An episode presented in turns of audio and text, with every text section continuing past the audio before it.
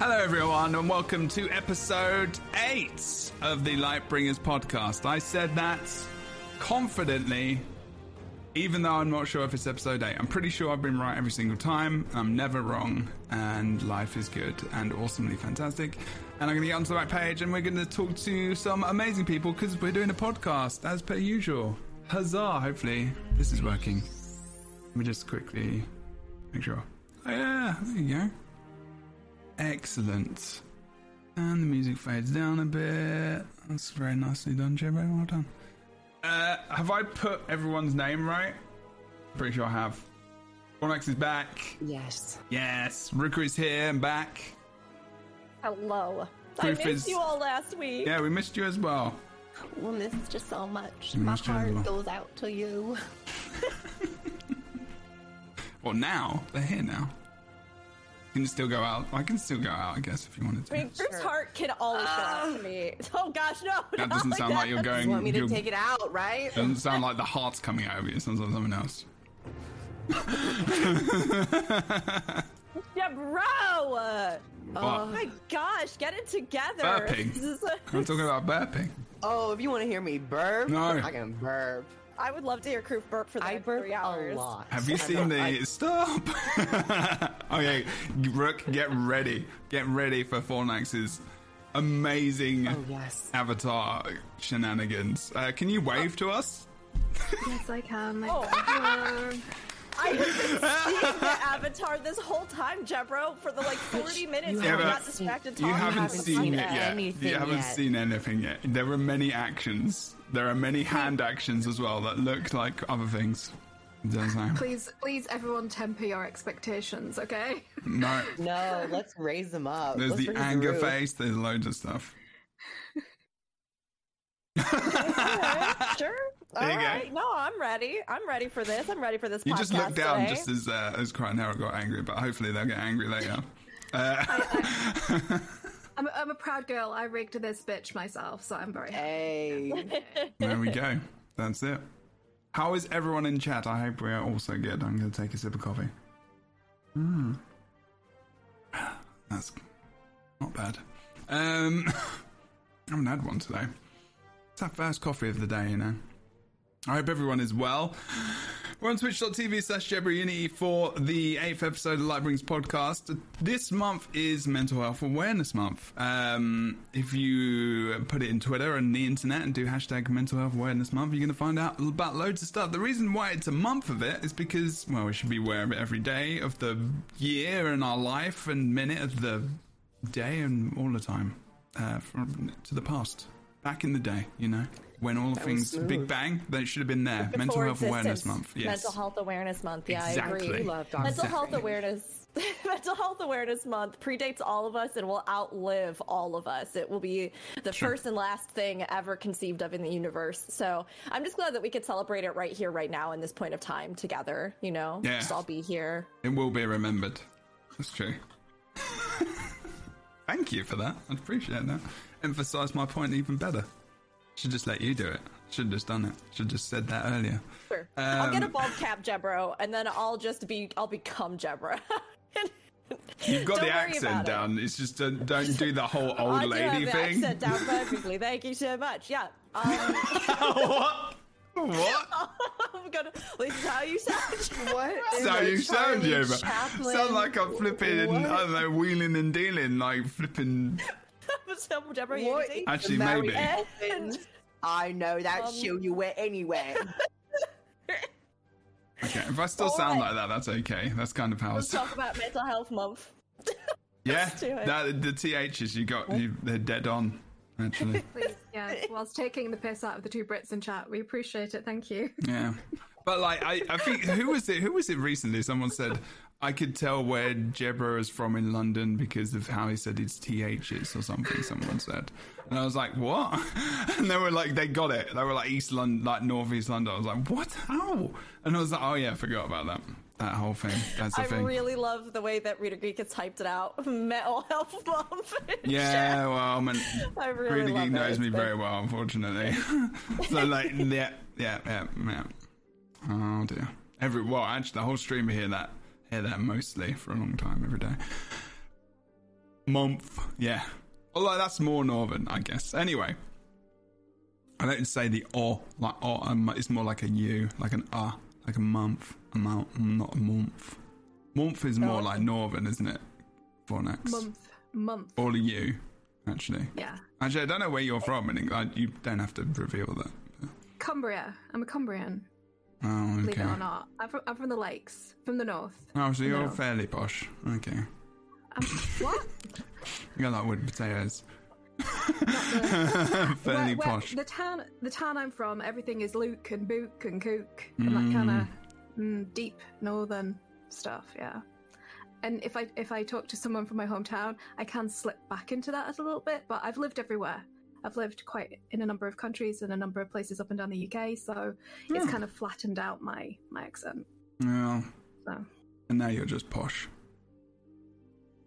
He's got posh Hang on. accent now. I, I have a, I have a thing for that. There you go. There you go. That's Oh, you. okay. Thank It's you. nice. Yeah, there, there you go. Nice. There it is. Thank you. There it is. Hey. Perfect. Can't be I would rude. put a whole podcast of just the two of you talking about different dialects from Britain and the UK. I'd be like, Yeah. yeah, that Brooke sounds and I will just be like the passive viewers. We're getting And a you lot of two, and you two can here. just act them out as well. You can yeah, like Kroof and I you- will do them, and I, I believe Kroof, you'll probably do a better job than I will, and I'll be laughing too hard to even really do a good job. So I think this will work great. I think this will work great. Yeah. Okay, Mhm. let's talk about good compliments coming from B. You're very, very good at the things. Um, so take that, put that in your pipe and smoke it. If you smoke a pipe, um, you don't have to smoke a pipe. That's okay. Not on the podcast. We're going to talk about mental health today. So it is Mental Health Awareness Month, and uh, on the serious on the on the serious note, even though we, we today may get a little bit heavy for a lot of people, if you are in chat and we're talking about anything that feels sensitive or uh, it feels triggering or it feels um, as if it's going to bring up some stuff for you that you may not be ready or thinking about talking about, or you're not comfy, just exit, go, leave. Uh, it's okay, and come back when you want. It's okay. That's take care of yourself. That is important. Same if you're listening anywhere, watching anywhere. That's okay. Um, we're not. We're going to be talking about mental health ethically. Um, I am a trained mental health counselor. I am going to be going for my license and everything else. So there's definitely people here as well who have are massive advocates and have a lot of experience. Have done some kind of, you know, work around it and or or just have a lot of insight to offer. Um, and that's important and enough as well. So it's very very good to have people here. I appreciate their vulnerability today as well three of you. Um, coming on to talk about this stuff is not easy especially if in front of people. Uh, millions and, and millions of people um, that will be listening to this podcast of course. Um, so yeah, it, it's it's gonna have some Guild Wars 2 in it, but we have Guild Wars 2 community members, and I thought it would be a good time to talk about it, mental health since it is this month. And yes, can we do an intro? We'll do a quick intro. Kroof, tell us what you do, where you do it. Hello. Hello, everyone. I'm Kroof. I do a lot of YouTube stuff where you can find me at Kroof. Guild Wars 2 videos, other MMO videos, pop culture news stuff, maybe, uh, but mostly Guild Is that Wars when 2. you scream on Instagram? Do I scream on Instagram? No. I'm was just like, I mean, when I last did that. I also have an Instagram where I post some stories. I might post them more to YouTube, but um, I also do Twitch throughout the week: Tuesdays, Wednesdays, Thursdays, Fridays, and the weekends are getting a little bit more uh, wishy-washy. It's kind of just when I'm available. So, thank you for having me on.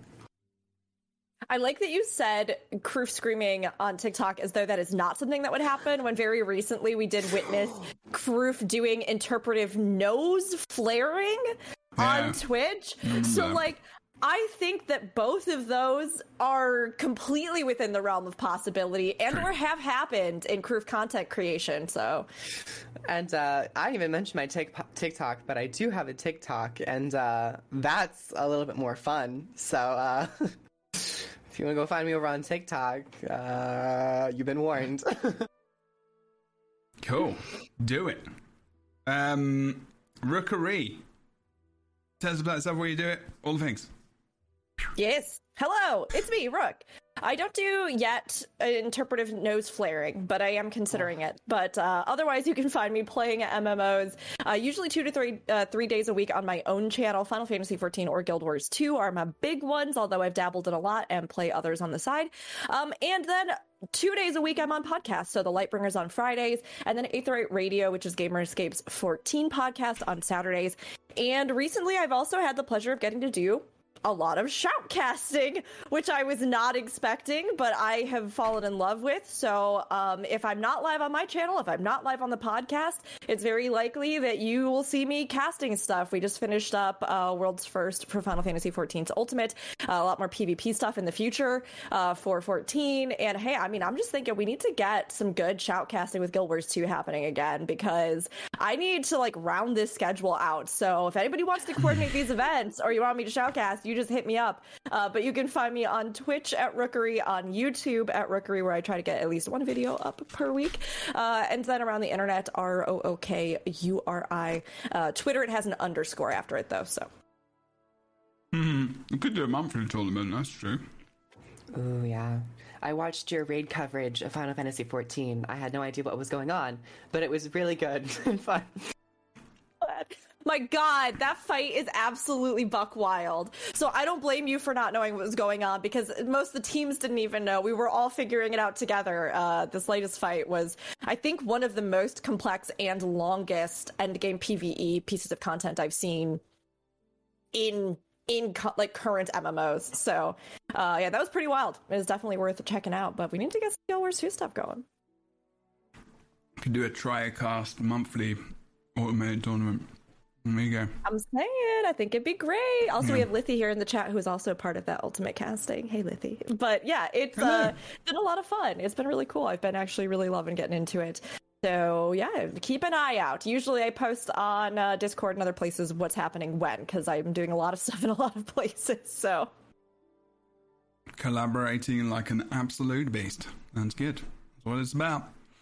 And the Krytan Herald. Hello, Fornax. How are you doing today? Tell us all the things. Hi. That is not the hand gesture you said it was last time. It is a wave. Let's just prove it. That's, yeah, okay. is not Sure. We're not advocating for prostate health. We're not. No. Um, We do advocate Hi. for prostate health. This is uh, sponsor of the show. care for your prostate. You'll miss it when it's gone. No. Yeah, Hello. Go on. No, you're introing yourself. This is your time to talk. During the entire podcast, this is the best time for you to talk right now. Okay. Oh, okay. So I'm Fornax. I um my channel is the Krytan Herald. I make content for Guild Wars 2. Um I do make content for other games, but I have been having an off period at the moment because I've had poor mental health. So nice segue into the the the, the chat today. Yay! Poor ma- oh, not not good. Um, well, we're going to be talking about that. We can talk about all the things. Um, I have some questions. Uh, we went through some questions. I was doing this till like 2 a.m. last night. This morning, I was thinking, oh, I don't know what to do the podcast on. I was like, I want to do mental health, but also I want to do this, that, the other this month. And I was like, oh, okay. Um, but I was thinking about initially like why we play games, and I was reading some articles, and I do loads of research on this myself because I'm starting to bring gaming into my counselling, and I was like, okay, is it ethical to play video games with kids? Because you know sometimes kids, a lot of kids play video games all the time, and there is a point where video games are good for lowering stress levels. They're very good for um, keeping us calm as well and bringing those emotions down a bit. But if you do that over a long period of time and you do that a lot, you're not able to feel the feels, right? And we've got to feel the feels to move through the feels. And it's just, I'm putting this in really basic language because I don't. I'm just being careful. So over time, if you if you just play video games to, as a coping mechan- mechanism, ultimately, it's not going to be enough, and you might put yourself into a bit of a place.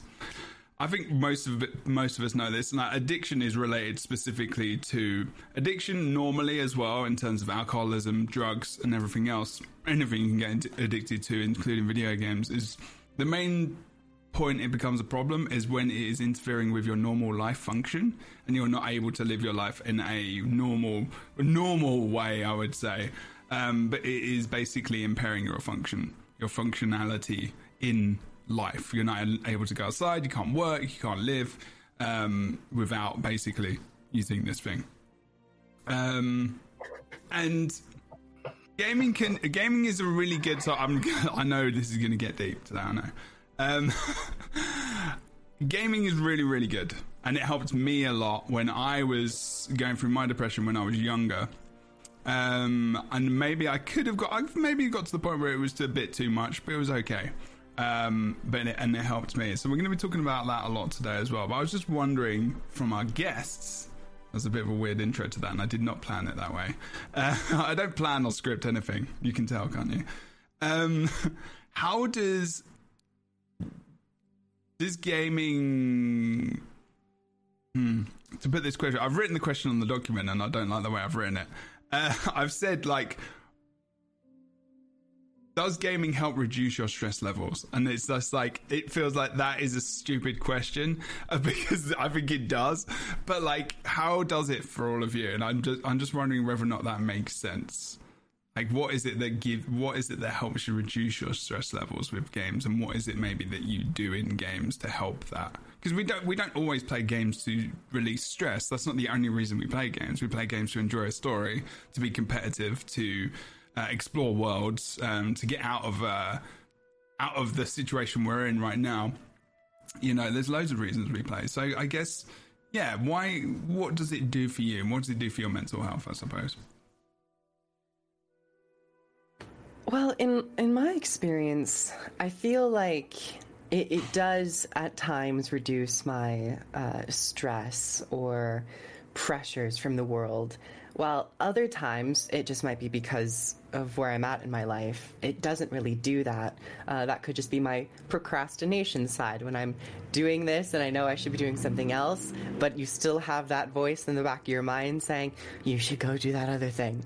Uh, so mm. it it is in for me an easy place to go to visually audibly escape into a different texture of the world uh, and explore something different. And I tend to gravitate more towards MMOs rather than single player games because for me, it's not just the game that reduces the stress, it's the interacting with other people that sometimes mm. reduces my stress to get lost in, in their own stories and in their personalities and see uh, more people beyond just like my, my city. So that's what i use games for sometimes. Hmm. I like that. That's cool. So it's like a it's an, you're saying so it's an escapism but it's not an escapism from people. It's actually a joining with people to kind of experience what they're experiencing as well. Yeah. I think there are so many fascinating people, and the internet is a great avenue to find those like minded people and also those people who don't share your same beliefs and to see mm. different different feelings of the world, but in a good way, not in, a, in, a, in, a, negative way, but yeah. something being introduced to something you didn't think about or that you don't personally experience, and, and learning from them and hearing from them. So I like the human aspect to games a lot. Cool. Well said. I like it. And also, we are very, very appreciative that we have met a fascinating person like yourself, Griff. Thank you. I yeah, the way the reason that I mostly play games is just to like pastor Kroof and just like just be there and just like exist with Kroof. Sometimes you sometimes you don't even know, but I'm right there, Kroof. I'm just hanging, just watching around the corner. I'm kidding. I That's thought I saw someone following podcast. me. That's a different podcast, Rick. We're gonna need several episodes to dive into this. Uh, no, I'm kidding. It's not this channel. See, watch me send you a message after the podcast today, like, "Hey, Kroof, I was just kidding. I want you to know I was just joking about that. But like, I do love you very much. But um, I don't follow you around in game creepily. I promise. I swear to you." you can follow me around whenever you want, Rook, but only you. Oh, thanks. I'll answer your question seriously now, Gemma. no, I mean you don't have to. I mean, I'm fine. I that moment, like, I don't know. That moment of suspense. Um, no, I loved that. I loved that, Kroof. Like, I, I agree. I think there's something, and especially as we've seen, like, in the last couple years with the pandemic and with other things like that. I mean, even just, like, when I was shifting into adulthood, I guess, I, I hadn't been able to play MMOs before.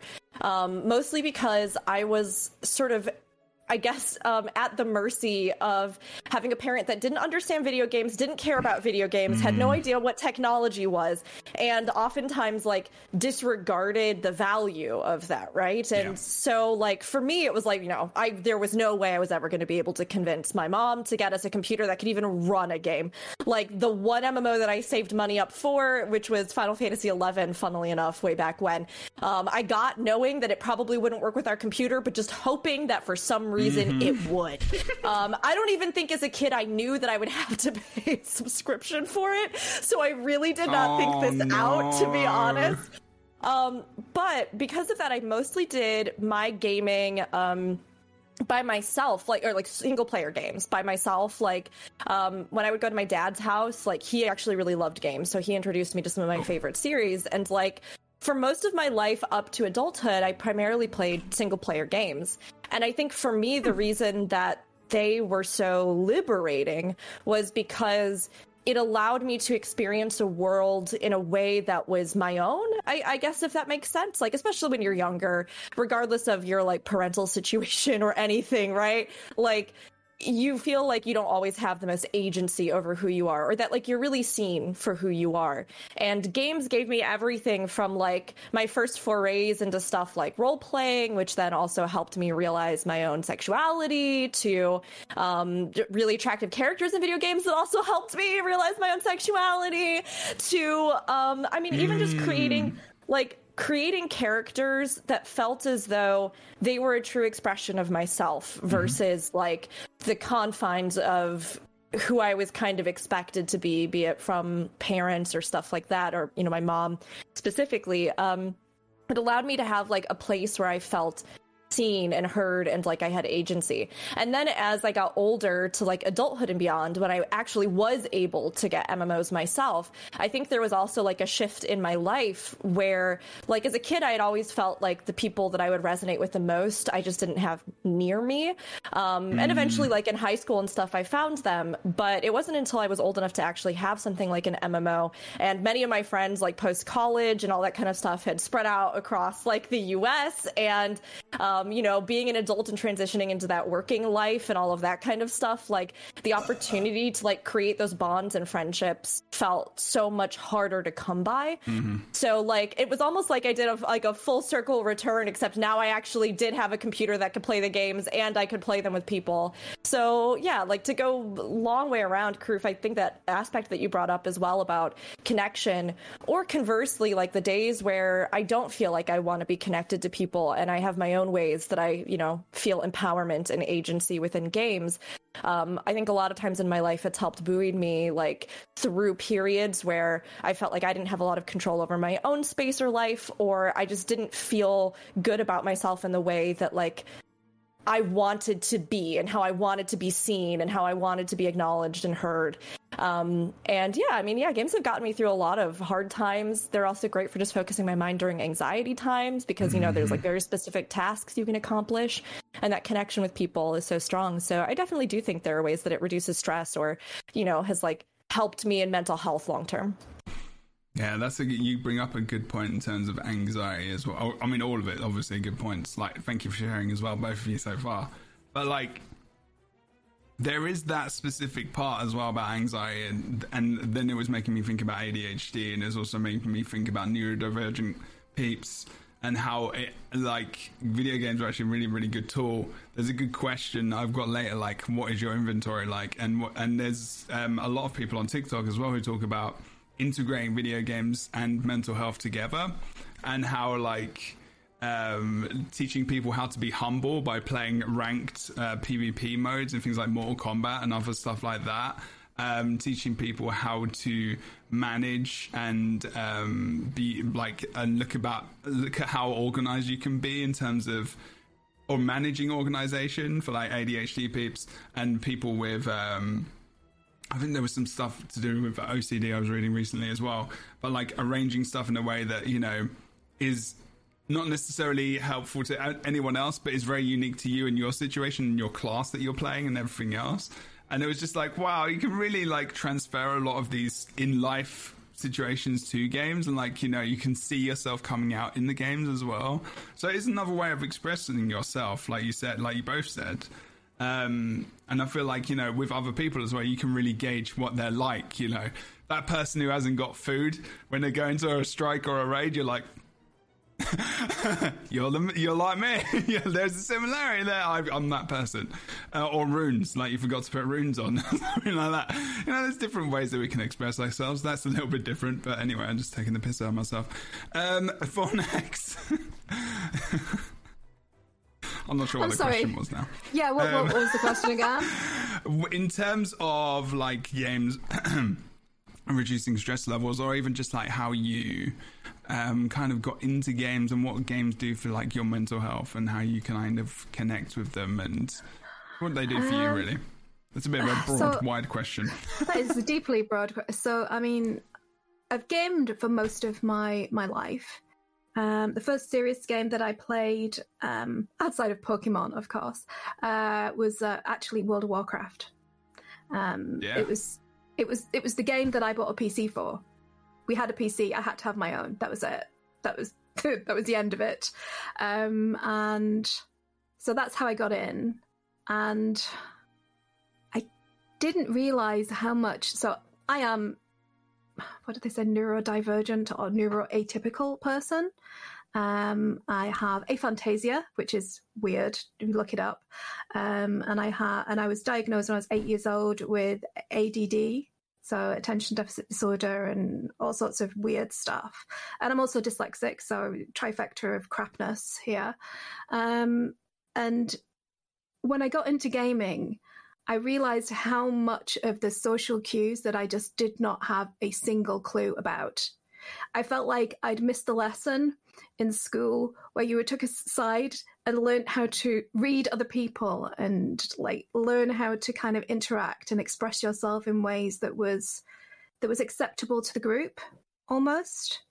Um, and so MMOs were kind of a, as a person who wasn't particularly a social butterfly, MMOs were kind of an introduction to social behaviors in a in a in a safe environment where I could observe and interact, and it made me a better person overall. Just not a better person, better to other people, so that I could communicate with them better rather than being. I guess I, I guess people saw me as very standoffish. Mm. Do you, And- you, you and- saying you were learning how to communicate more effectively, do you think? Absolutely, absolutely. I mean, it's uh, uh, it's at school. I was very good at communication, and I, I, I, in in terms of conveying an idea or, or sort of creative writing and that kind of thing, I was always all right at that. But actually, to, that is a different skill set to having a conversation with another human being, talking about abstractions of aspect and personality and preference and and politics and everything else.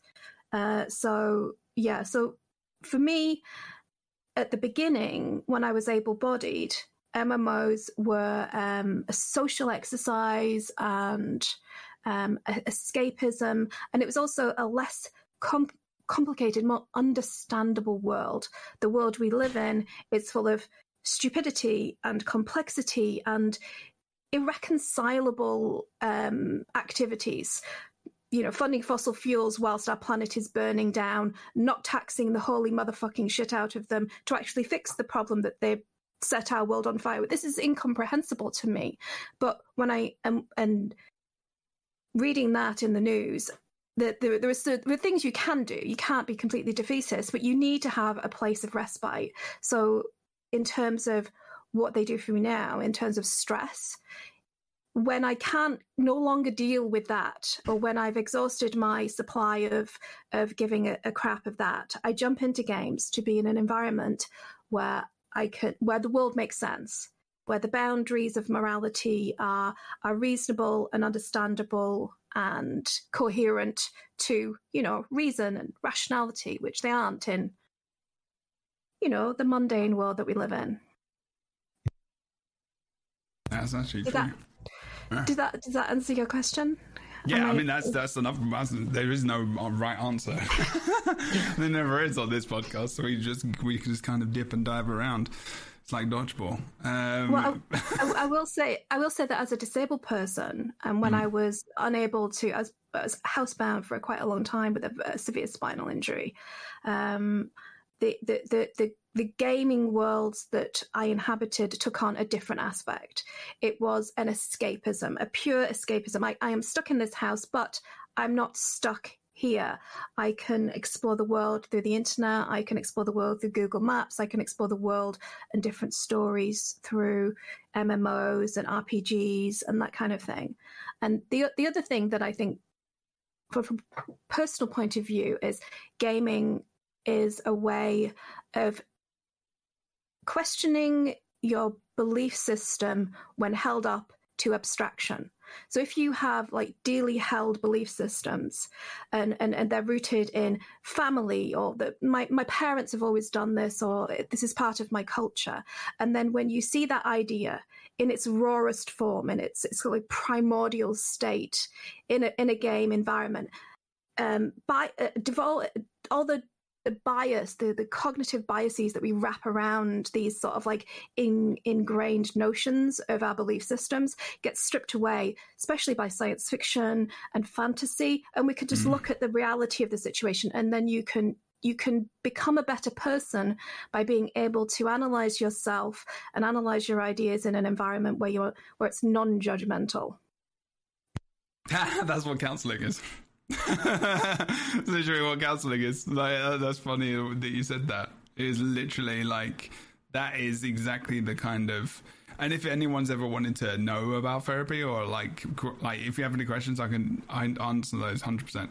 Um, and actually, probably I, I not that I'm delving into anyone's like life, personal life, but uh, maybe others can as well. Um, but like if you are in that space of it's like people you know if people aren't judgmental you are more inclined to be your authentic genuine self.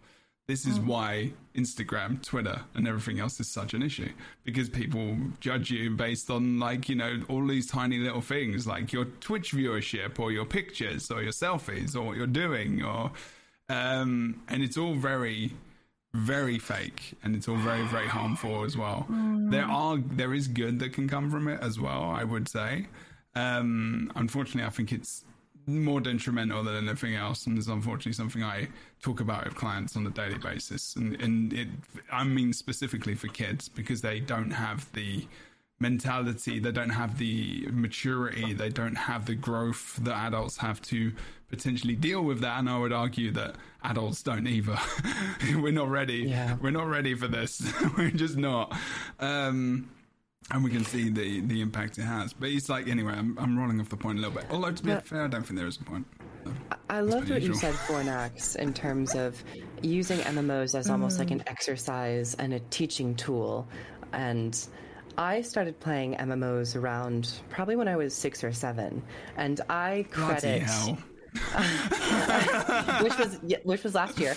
Um, I Yeah. credit, Yeah, you're six. Yeah, yeah. uh, but I credit a lot of my understanding or skill in being able to talk to people, being able to listen to people, to MMOs. And I think starting early, I- you could be unlucky and I could have had a really bad time with it.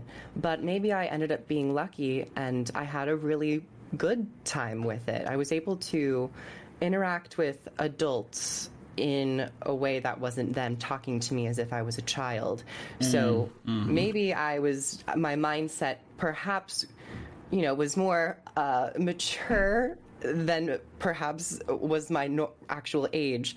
Not exactly sure, but I do credit MMOs and the internet to uh, a lot of what I do and who I am. And I, I think starting so young, I was able to kind of identify that a lot of these things, like social media, are kind of fake and, and made up. But just because they're fake and made up doesn't mean that they don't have weight. I mean, if humans say that it has importance, then it has importance because the majority of people say that it does. But I think I've been able to maneuver a, a little bit more healthily than maybe some of my peers have been able to, perhaps because of that MMO upbringing. Potentially, yeah. I mean, there's definitely like the whole social media argument and all that kind of stuff is is probably another pod, couple of podcasts in a in a row. Um, it's like I think it, there's definitely a mindset of like how you manage manage yourself, I guess, in the spaces and what what you want to get out of it and how you effectively are. And I know that I know we know that you know people aren't necessarily always the nicest people when they're playing MMORPGs or playing PvP competitive games or or anything really, because you know that you know abuse is, knows no bounds when it comes to you know going from re- in person real life to like going into a game. Um, but like with MMORPGs, and, and I can tell you about my own little story a little bit. But like when I was a kid, the first game. I mean, I I was born in 1981, Kroof. Um, so this so was a 200 long time ago. years ago. Yes, exactly. uh, so games were like a, an exciting new experience for me. Like you know, games have still been around for a while, but like you know, they weren't like the best back then. They were still very awesome, but it was like text based and stuff. Um, and I remember playing this like weird Batman 3D thing that I was obsessed with. Um, but mostly it was about it was the same experience. It was like we would go to each other's houses and play. So you know, we would play four person Mario Kart, or we would play like fighting games together, like Final Fight or whatever. Um, Streets of Rage and stuff, where you can have two or three people on in the co-oping together. It was normally co-op games, and I used to play. So during my GCSE exams, Krytan Herald knows what this is. It's just like your you, exams you do when you're 16. They're like mm, they're not like SATs, but they're like for each subject. And it used to have. I think they like, have the same in America. General Education Certificate. It's like standardized testing. Uh, it's not standardized testing. we have standardized testing. Anyway, we I brought loads of my, my, mates back home, and we'd have like a Super Nintendo in one room. I had a PlayStation One in another room. And I had like my Sega Mega Drive or something in another one. And we, it was like an MMO because there was so many people uh, together. So it was always about bringing a group of people together, like my mates together, to play games. And I always found like that was really helpful in connecting us together to have that thing in common. It was like football because I was massively into soccer. Sorry. When I was a kid, um, and it's all right. Stop football.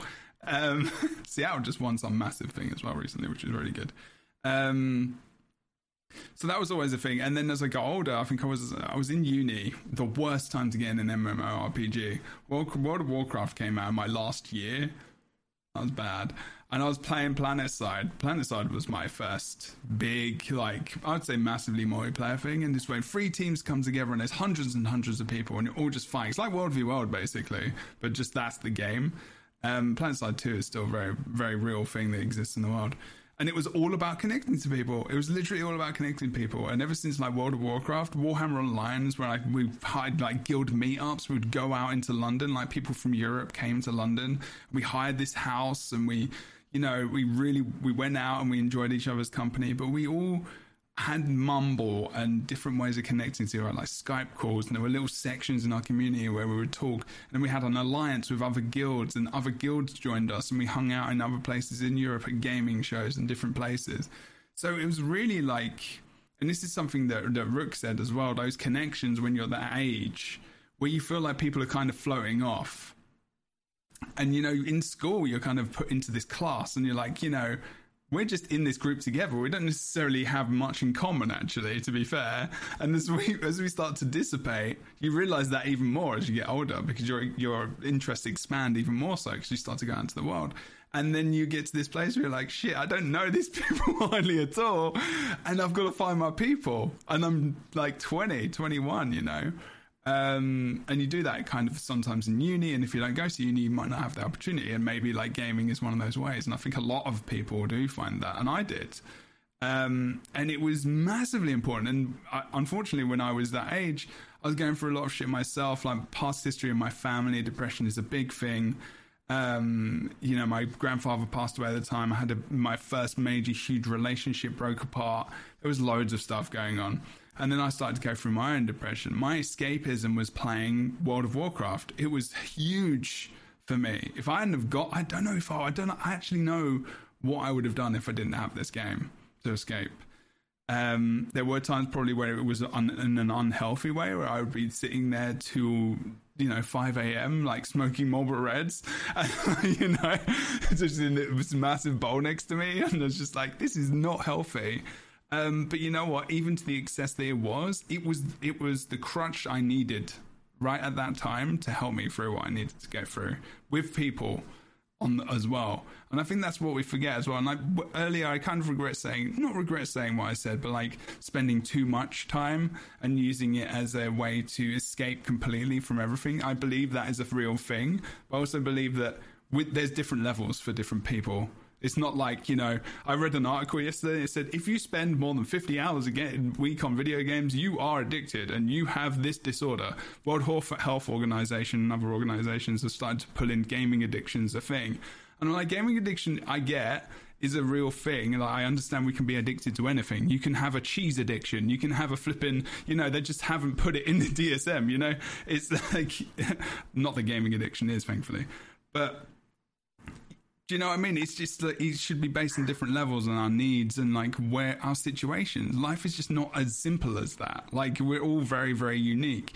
You know, I mean, Fornax, you're talking about your exploration of the world outside because of what your concerns that you have and being like you're at home, right? Most of the time like you you are on the internet a lot of the time probably exploring and using it as a tool to help you to get out into the world. Like that's not addiction that's a tool. That's like an actual thing that you use.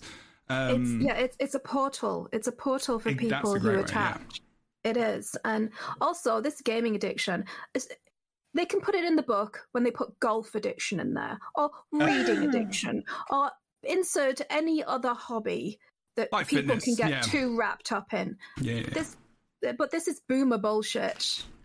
Honestly, yeah. Boomer well, bullshit. I mean, yeah, I little, agree. There's, there's a, a disdain. little bit more to to it than that, but yes, it's, it's well, I mean, uh, essentially okay. There's, a, like, there's um, a pernicious undercurrent of immoral politicians pushing yeah. bullshit. Yes, yeah, yeah, yeah. It's not That's understanding. hate. Exactly. That's it's what not, they're doing. It's a lack of under. it's a lack of empathy for a generation and what I'm sorry. a I'm form sorry. of media Sorry. means to them. No, no, no. You're you're angry. That's fine. That's okay. But it, it is like it does feel often like a generational thing where it's like a misunderstanding of what that. Actually, no, I'm not going to say generational thing because that's bollocks. Because there are people way older than me that play video games who are perfectly believe in the positivity. If you've ever followed someone, Haughty Chicken, for example, an Mm-hmm. awesome lady, really big advocate for mental health, big Yeah. supporter of games and stuff as well. You know, um, uh, Thingy Majig, who the Skyrim lady. Oh, Cheryl. I love Shirley. her. Shirley. That's it. Shirley. She's I love her. She's great as well. Yeah, she's, I mean, is. wow. She's, I need to meet her. Um, I can't name her, but my mother-in-law plays Guild Wars, and she's a platinum defender in WoW World, and she is many Hey. decades older than I am, and I am fairly vintage myself. So yeah, yeah, Okay. very I love vintage that. herself. That was Vintage. good, yeah. But um, I mean, there yeah. there are times, like you were saying, Jeb. It's as with anything, there are always risks. It was so Yeah. funny. I actually just okay. So I mentioned that I got Final Fantasy XI growing up, and that I was never able to play it. I just for the first time made a character in Eleven because I was gonna. I'm gonna do a stream coming up soon playing Yeah. Eleven, Yeah. and. One of the things that was so funny to me is that even now to this day, when you log into the game, a screen pops up that's like, Welcome to the world of Vana'diel. Remember that real life exists and you need to have friends and family and people that are outside. Like, it is straight up a message that pops up on the game every single time you boot the game up and log into the game. Um, which I was both like, okay, this is kind of hilarious, but also like, yes, I, I mean, like we were talking about, I do think there's something to be said. Like you mentioned earlier, I don't think you have to like regret talking about it because I know many people, and I've had many times in my own life where games became a way f- for good or bad, right? Yeah. For me to wrap myself up in a cocoon and either like cut myself off from things, ignore my own problems, not deal Mm-hmm. with the things I needed to. Like, um, it's especially difficult realizing, like, over the course of my life and as I've gotten older and figured out how to deal with this, like, what it means to be um, somebody that, like, I, I suffer from anxiety and depression.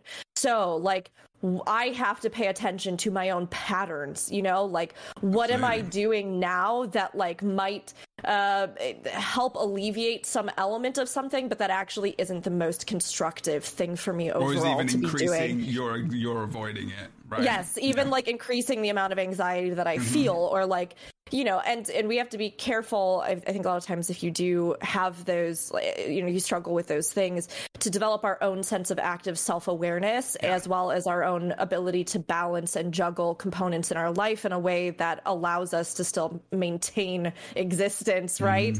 Um, so like there is all that, but I also agree with the point that you brought up in that there are times in my life where I think I needed it. And like, you know, Krytan, even what you were just talking about, Fornax, what you were just talking about, like there were times in my life where it may not have been the best balance, but I do think that it was a lifeline in many Yeah. ways, you know, like, um, it, it's, it can be gaming can be or even reading. I see in chat people mentioning reading. I feel like i almost had mm-hmm. like a reverse experience to a lot of you in that because games and many things that i enjoyed were kept away from me for so long when i was younger. I had to like pick these things that i could still do and love um almost in a way that was like very furtive on the download yeah. Like like i actually like gatewayed into i think like the larger gaming community um because of uh ProBoards forum role playing and that was because it was the okay so forum role playing Wait, it's wait, like wait, tech- what form right forum like f-o-r-u-m like game forums or like oh forum like okay right, forums. right sorry it's a it's a, it's a language thing it's a yeah, England, no worries, uh, you're good, you you're know. good.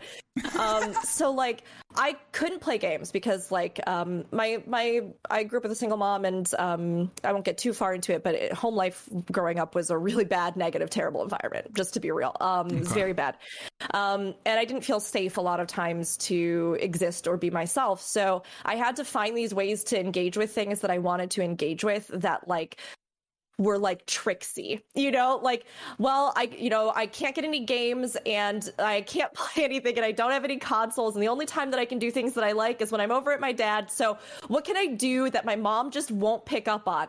Well i can type on this board and write posts back and forth to other people. I can connect with communities in these ways. Um i can like and it, it's funny because um I to this day still feel like there are various conventions of like the gaming community or online spaces that I'm not as savvy in. I'm so behind on memes. I'm so terrible about like a lot like whenever I type a tweet, I redraft it 50 times because like I just didn't. You were all talking about growing up in these environments where you're like learning a lot of those exchanges and WoW and all these other things. Like, I literally just typed fantasy wolves and X Men characters, like in multi very similar though yeah yeah yeah that's what Well, you did yeah But like the way that I structure and communicate in online spaces is just different now. So a lot of times I feel like I am that weird person out that just like doesn't know how to be cool online. like that's just me. Yeah, but like you I think I think like I'm gonna give you a compliment. I, I I'm warning you. I, the reason why I say that is because I like to be warned sometimes because sometimes I can't. I need time to accept it. Uh, no, I'm joking. Don't do that. Um, but like the reason why I'm, I'm pretty sure we all like you, and I'm pretty sure we we act in a similar way or we try to, is authenticity and genuineness, and I think that is a very rare thing, very rare thing. Um, to, I'm not saying there aren't genuine people on the internet. I'm not saying that there aren't genuine people on Twitch. There are people who have a persona which is just on Twitch, and that's a thing. Um, and I will always feel like that is a part of someone, but like you know, there is, there's some authenticity there. Um, but I feel like a lot of the time we're putting a face out there that it isn't us. Like it isn't us, and it's not healthy. This is why the Yeah. world is in the way it's in. We we had a global pandemic crisis. That wasn't the only crisis. We're in a mental health crisis. We will be for years, the biggest we've ever had. Um, you know, if we, you think about the past and depression, you think about war um like those were the biggest times for like mental health crisis as well ptsd you know that coming out of world war one and two you know the invention of different counseling um theories and methods and all these kind of things came out of war, for example. You know, this this and we've just come out of a crisis as well. And like have being able to be authentic and genuine in the world which is predominantly fake and not real a lot of the time for a lot of people is very very difficult. And i think you know you've done well to do that. That is why people do think you're cool. That's why i think you're cool. So shut the fuck up. Well okay look thank you jebro i know you've been working on taking compliments too so i will take this compliment. I will take it and i will internalize it. But i mean it was a journey right saying, though, yeah.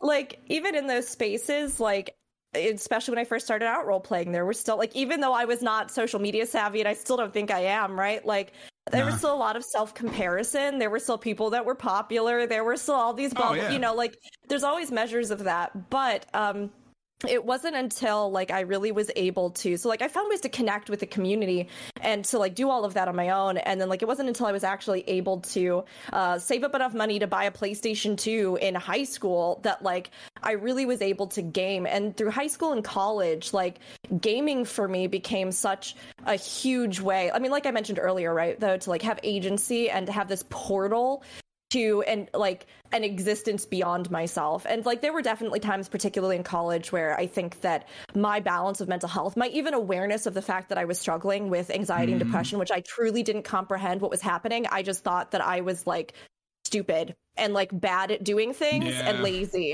and mm. like, oh lazy you know? is the one yeah yeah yeah so like for me well.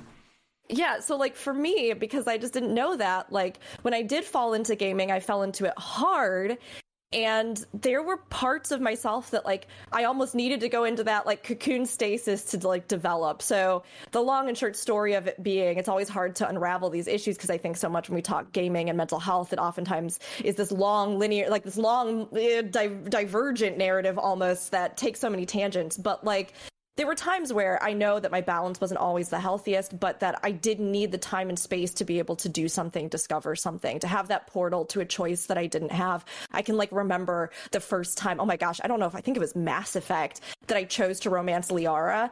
And I felt like God was going to descend from the heavens and obliterate me from the earth. And like my mother was going to show up and be like, no, no, no, no, no, no, no. like, and I like, I'm just gonna, Dude. I'm just gonna do it. I'm gonna kiss this blue woman, I think, and like you know, but like those were choices so that I didn't. Awesome though. Like, I'm like well, that's but... scary as fuck. Like at the same time, you're exploring this whole new part of your sexuality and your and and then all of a sudden you have this immediate judgment slash shame that comes in from other places in the world slash your life. Yet you're having this awesome mm-hmm. explorative experience at the same time. That's scary yeah. as fuck, though. At the same time, it is. But it's you know nice what I mean? Adrenaline rush. yeah, and it's like even. I guess like the big summary of that is that even if in those moments technically I was living those fantasies out in a game, right? Yeah um, or in the role playing that I was doing or stuff like that. It was really the only space where I could live that, mm-hmm. if if that makes sense. That I could make that something that was a part of my reality. And then eventually it empowered me to shape and make my own reality. And like, you know, yes, yes. take inspiration from the people and the characters and the roles that I had played and to say like I have to stand up and fight for my own life I have to stand up and fight for who I am, you know? And that was something that I sorry I got emotional there at the end, no, but like that I okay. I can't say enough about because it was both the people that I met through things like role playing, it was the games themselves, it was the writers, it was the developers, it was um, you know later MMOs that like made me feel like a hero in times when I felt like I was you know ground under someone's heel so far that I could never mm. rise up in a sense. Um, and I think that that's so so powerful. So like of course it's always about balance and then of course you have to also like look at every other component of what's going into this and like how you don't just make it a holding pattern forever in your life that you are able to both balance IRL and gaming as the Final Fantasy 11 screen tells us but um, there's so much to take away from that that safe space, that portal into something else, and that can inspire you and can comfort you, and that can help you have agency and create a vision of yourself and live in something that might inspire you to to do even more. So yeah, it's it's interesting thinking about all of this. I think you should get some love in the chat I would appreciate it for for Rookuri and everyone for being vulnerable today. Like another big thing shared. Like that's a big deal. Like I, we need to we need to compliment people on doing this shit more. And like I'm serious. Like we like if we did this more in our lives and in with people, I think we'd we'd live in a better world. But there you go. Um, and You all get love. Been such good, such good sharing. I love hearing what everybody's saying about this. Honestly, Yeah, no, it's it's really like I, I was worried about the questions and stuff. I, just- I could have just had one, and it probably could have just gone on to many different things. I think you're I think you're you're so right about that, and like I forget often how um, we can realize things about ourselves within games and the stories and how they are empowering for people. I just, I, I think that, especially like you're talking about, um, in terms of the choices that you made in Mass Effect, you know, um, opting to go for, did you say the blue woman? the blue woman? Who was it? There is one. There is one same-sex lady romance that you can do from beginning to end, and that is? Liara. It's Liara. Yes. It's more. actually no, it's actually super interesting. I could do like five podcasts about the evolution of Mass Effect from one to three. Oh, Uh, one's great. Yeah, I love that. you see a lot of a lot of different things. Yeah, they actually and they had problem with uh male male romance as well. Like there's only like sort of half of two romances I think that you can Yeah, do. yeah. But Liara is one of the few romance options between the span of all the games um that you can romance. Uh, and if you're a femshep, then yeah, you know, you can do that. So I think So good. I think your your your your deeply personal experience, that kind of light in the darkness of your life, lays bare the lie that representation doesn't matter and it's just ticking a box. All those people, educate yourself. The, Oh my gosh, yes. it, it's terrible. People have to see themselves in the world that they inhabit. They have to see themselves portrayed as whole human beings with agency and flaws and the whole gambit of human emotion. And and and for the and that has to be open to everybody, not just the, the tiny kind of myopic view of humanity that we have had for far too long, and which we are currently in the throes of shedding off this like old skin of of, of hegemony and and patriarchy and that kind of constraint nonsense. People, human beings are human beings, you know, and they need to be accepted as human beings, and representation matters, one hundred percent. Oh my gosh, yes. I mean, I even I cried so many times in End of Dragons. I'm gonna be real. It's good. When we get those videos up on YouTube, because I'm slowly putting the playthrough up, uh, there's gonna be a few times I was a hot mess. Um, I mean, even in shows like Star Trek Discovery recently, I've seen some representation. People are so hard on that show, and it makes me so mad because I'm just like, I love that show so much. I, well, it's just like Star Trek has always been at the forefront of a lot of really Of course. progressive things and like depictions for their time periods and like First With End of- interracial kiss. First I interracial know. kiss on Star Trek. So it's like and she was people one of the complaining first. about it. Mm-hmm. Uhura was one of the first like um, African American like leads, right, in Yeah. the in the Yeah. show. Um, Yeah. yeah, absolutely. It's so ridiculous to me. And like in End of Dragons, even just looking at the MMO space, right? Talking about representation matters. When I was a kid, Mass Effect was such a huge thing for me. Um, and many other literature games. Manga anime was huge as well. Like, um, oh my God, I got Loveless at some point, which is such a problematic manga now in retrospect. But I read that thing until the covers were broken because it was like one of the only like same sex like representation pieces that I could get my hands on. I think I listened to the t.A.T.u. albums f- like on loop for a thousand Oh my years. God. Like, right?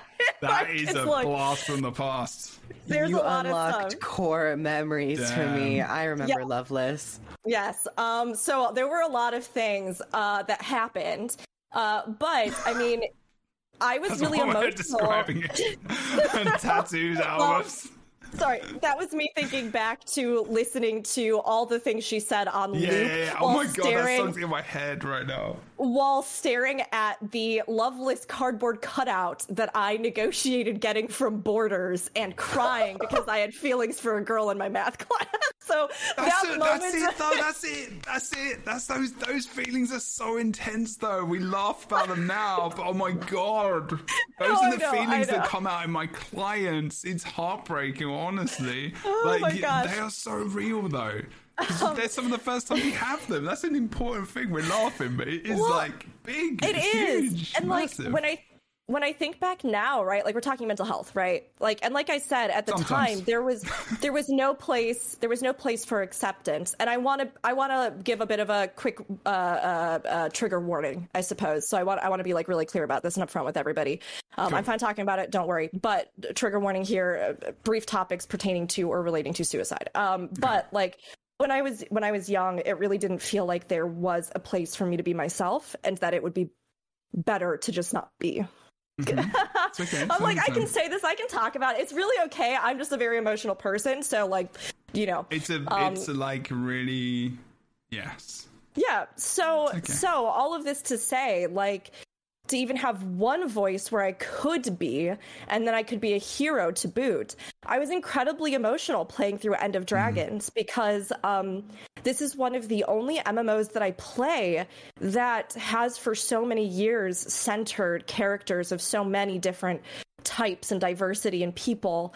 And um, in this one expansion, I not only saw representation for my partner who's non binary and who is constantly like having to do this weird dance when we start playing a game, and they're like, I guess I'll pick the uh, I'll pick the female model, but like I don't know, it's gonna be weird because then there's gonna be these weird story beats that I don't resonate with, and I don't want to pick like the male model because then there's gonna be all this other weird stuff that's so like bizarrely genderized for them, and like to have an actual character that like in the game was being referred to as they them.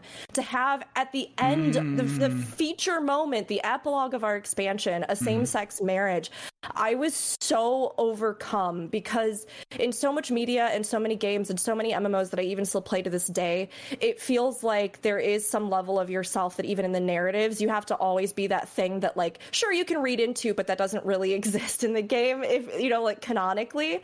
Mm-hmm. And when I think back to like you were talking about those games that to me made me realize that like there was even one place in the world that I could be myself, that I could see people that were experiencing something that I at the time had no language for understanding of that I thought was something that was um condemning about myself that I thought was something Yes. that was a terrible thing about myself like I think now about how far we've come, and I think about how brave Guild Wars 2 has been in telling these stories. And um, for me, my mental health journey is so closely tied to this that like I can't talk about mental health without talking about my sexuality and the journey that I took with that. So I, I appreciate you all listening. Like, but um, yeah, it's uh, it's so important. I totally agree with you, Fornax. It's so incredibly important that I can't even put words to it because um, there are many people who've been in that same situation or even as adults confront those moments where something happens even in a game and in that safety that space you were talking about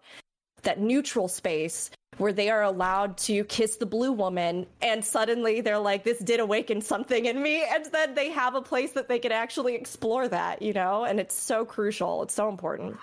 I, and this is this this is why. Your just your life experience one human being on the internet proves the the horrific damage that the don't say gay bill is going to do in america. That the and and this pretense that it's protecting children if you can watch disney and the prince can kiss the princess and that is acceptable levels of gender representation and sexual representation because that's what it is everyone disney's fine right? Then the prejudice that it just lays bare the prejudice that what they want to do is they're fine with sexuality that they think is appropriate and everyone else they want to put in a corner and make feel terrible. Never mind the fact that that young gay children especially trans kids are more likely to self-harm are more likely to commit suicide Yeah. are more likely and they're just they're punching down on children and, and whilst holding a bible preaching about mm. Christ, which literally says, Love thy neighbor and do unto others as you would have them do unto you, and judge not lest ye be judged. I mean, I went to a private Roman Catholic school. I know this shit. Okay? It's it's it's it's the it's the cruelty. What they what they they're molding everything is a hammer to them. They mold their their religious faith into a hammer to hurt other people with. They they mold their, their political beliefs into a hammer to to pretend to have freedom while simultaneously suppressing free speech, uh, suppressing um, parent parental control over their, edu- their, their children's education, and isolating young children who are incredibly vulnerable, and they really need to uh, educate themselves or be yeeted into the sun. Either way, I'm okay. it's it's a difficult it's, it is a very difficult thing to talk about especially that there's so many different things especially in america like culture and community come into it a lot um, religion and how religion uh, the different sects of religion that exist within america and the, the extremist views within that we know obviously like um across America, the the different extremes that you know that exist within the politics. You know, we- we've seen you know the people trying to take over the government. We've you know you know what's we all know what's going on over here, but a lot of it has to do with power as well, and and parents and f- feeling like a lack of control over their kids, no matter how young they feel, because a lot of people have had so much shit happened to them in their lives where they need to feel, feel powerful over other people, and a lot of that is is a really really heavy part of what goes on there. And, and it's um, the mental health of a lot of those people and religion has been something where they've found their people as well but unfortunately the beliefs they have we definitely don't agree with those because they are not they are harmful to people. Um and yeah, this is a subject. this is a subject. I'm going to pull away from this a little bit. I wholeheartedly agree with you. Um, it was difficult with the scope of this podcast. I'm gonna say yes, I agree, and I am very angry, and I have trans kid clients as well. Um, and I'm lucky enough that I live in Washington, where you know all of this stuff is not going to happen at all. Um, thankfully, but they're still scared about it, even though it's happening thousands of miles away. They're in a coun- they li- still live in a country where they are seen as not acceptable human beings in the eyes of so many people. And for kids to have, and so I will address it, but like, so there are many kids. I see this, you know, every day. Like I'm in internship, I have trans kid clients. You know, they're they range from nine to like 17, 18 you know and it and it hurts me to my core that i have a kid that wants to commit suicide because they aren't accepted by other people for the person they want to be it's heartbreaking like it cannot and i can't and that's me being a counselor to this kid that's not me being the kid i can't even imagine what that's like. I know what it's like to feel suicidal. I know what it's like to not want to be on this planet. But being judged by that many people, the the, the idea that that many people hate me is like, I can't. It just makes me want to stop breathing. Like I can't. I can't, I can't breathe right now. It's horrible. Um, And to find that, and then going back to what Rook said about like finding that representation in a game imagine what that's like for a kid. And, and i found this with these kids you know they found youtube creators and they found people on instagram that talk about it. And that's why i don't believe wholeheartedly that all of this stuff is, is incessantly awful because there are pockets of hope where people can find their people and they can find inspiration and genuineness and authenticness that can mm. pull them out of the biggest fucking holes. Like and like you're talking about Guild Wars 2, and you're talking about also the relationships that occur there as well. And the post End of Dragon scene. I'm not going to talk about too much because it's like torn here. like, I mean, flip. If you don't want to spoil that for post End of Dragons, end now. I'm going to give you 10 seconds 10, 9, 8, 7, 6, 5, 4, 3, 2, 1. Boom! You should have gone off by now. The two awesome people get married. Okay, we see we see gay marriage Well, in the game. Like, well, they got married, didn't they? No. I mean, no, they're got pretty much engaged. there. What are you talking about? They got straight up married. They, They exchanged vows, and there's literally No. there are literally legal documents Yeah, that are on is. the table next Yeah, to them. thank It's not a marriage. It's an engagement. No, there's papers. Not an engagement. You don't engagement get papers vows. when you're engaged. No, There was a proposal. There are See, literally Shaq has my back. legal Shaq has my papers back. next to my them. back. Chat my back. Okay, I like agree to disagree, chat, because there I- are literally agree you. legal papers there Yes. that like are signing over like No, but estates, all sorts of stuff like that. Like That's true, they actually. literally exchange vows in front of everybody. Oh wait, was the part was maybe the documents was the bar though? It was the bar. It oh, wasn't Oh, like their life. the No, no, no, bar they is married. their life property. That's That true. is their life Probably property. don't live at the bar. Where They live can in we a house confirmation? two feet away from the bar. They got 100% married. They exchanged I vows. they They, had did. friends Girl, there. if that was a you don't marriage. that in No, engagement. guys. Girl, No. if that was a marriage, mm-mm, No, we're having, we are having a big gay wedding in Lion's Arch under that arch. That is what is happening. They There's just wanted to have happening. Yeah, but a they're not those quiet kind of people. gathering. Yeah, yeah, yeah, They that's wanted the- to have a quiet thing. gathering Yeah, in the people. place that was so it. important to them, like that they literally met in and worked in together, and that we first saw them in in Living Season One. Do you think a Mesmer and a Necro want to get married in front of tons of people? Let's be real here. Let's be real. definitely. No, no, no, no. Mesmer's like all about illusion and uh, hiding in the. Sh- you know, it's, Casper's I'm a sorry. socialite. No. Okay, Nick. I just- Nick says in chat. I think it would be fair to say they are legally married, but haven't had a Works reception. for reading that. Thank, Thank you, Nick.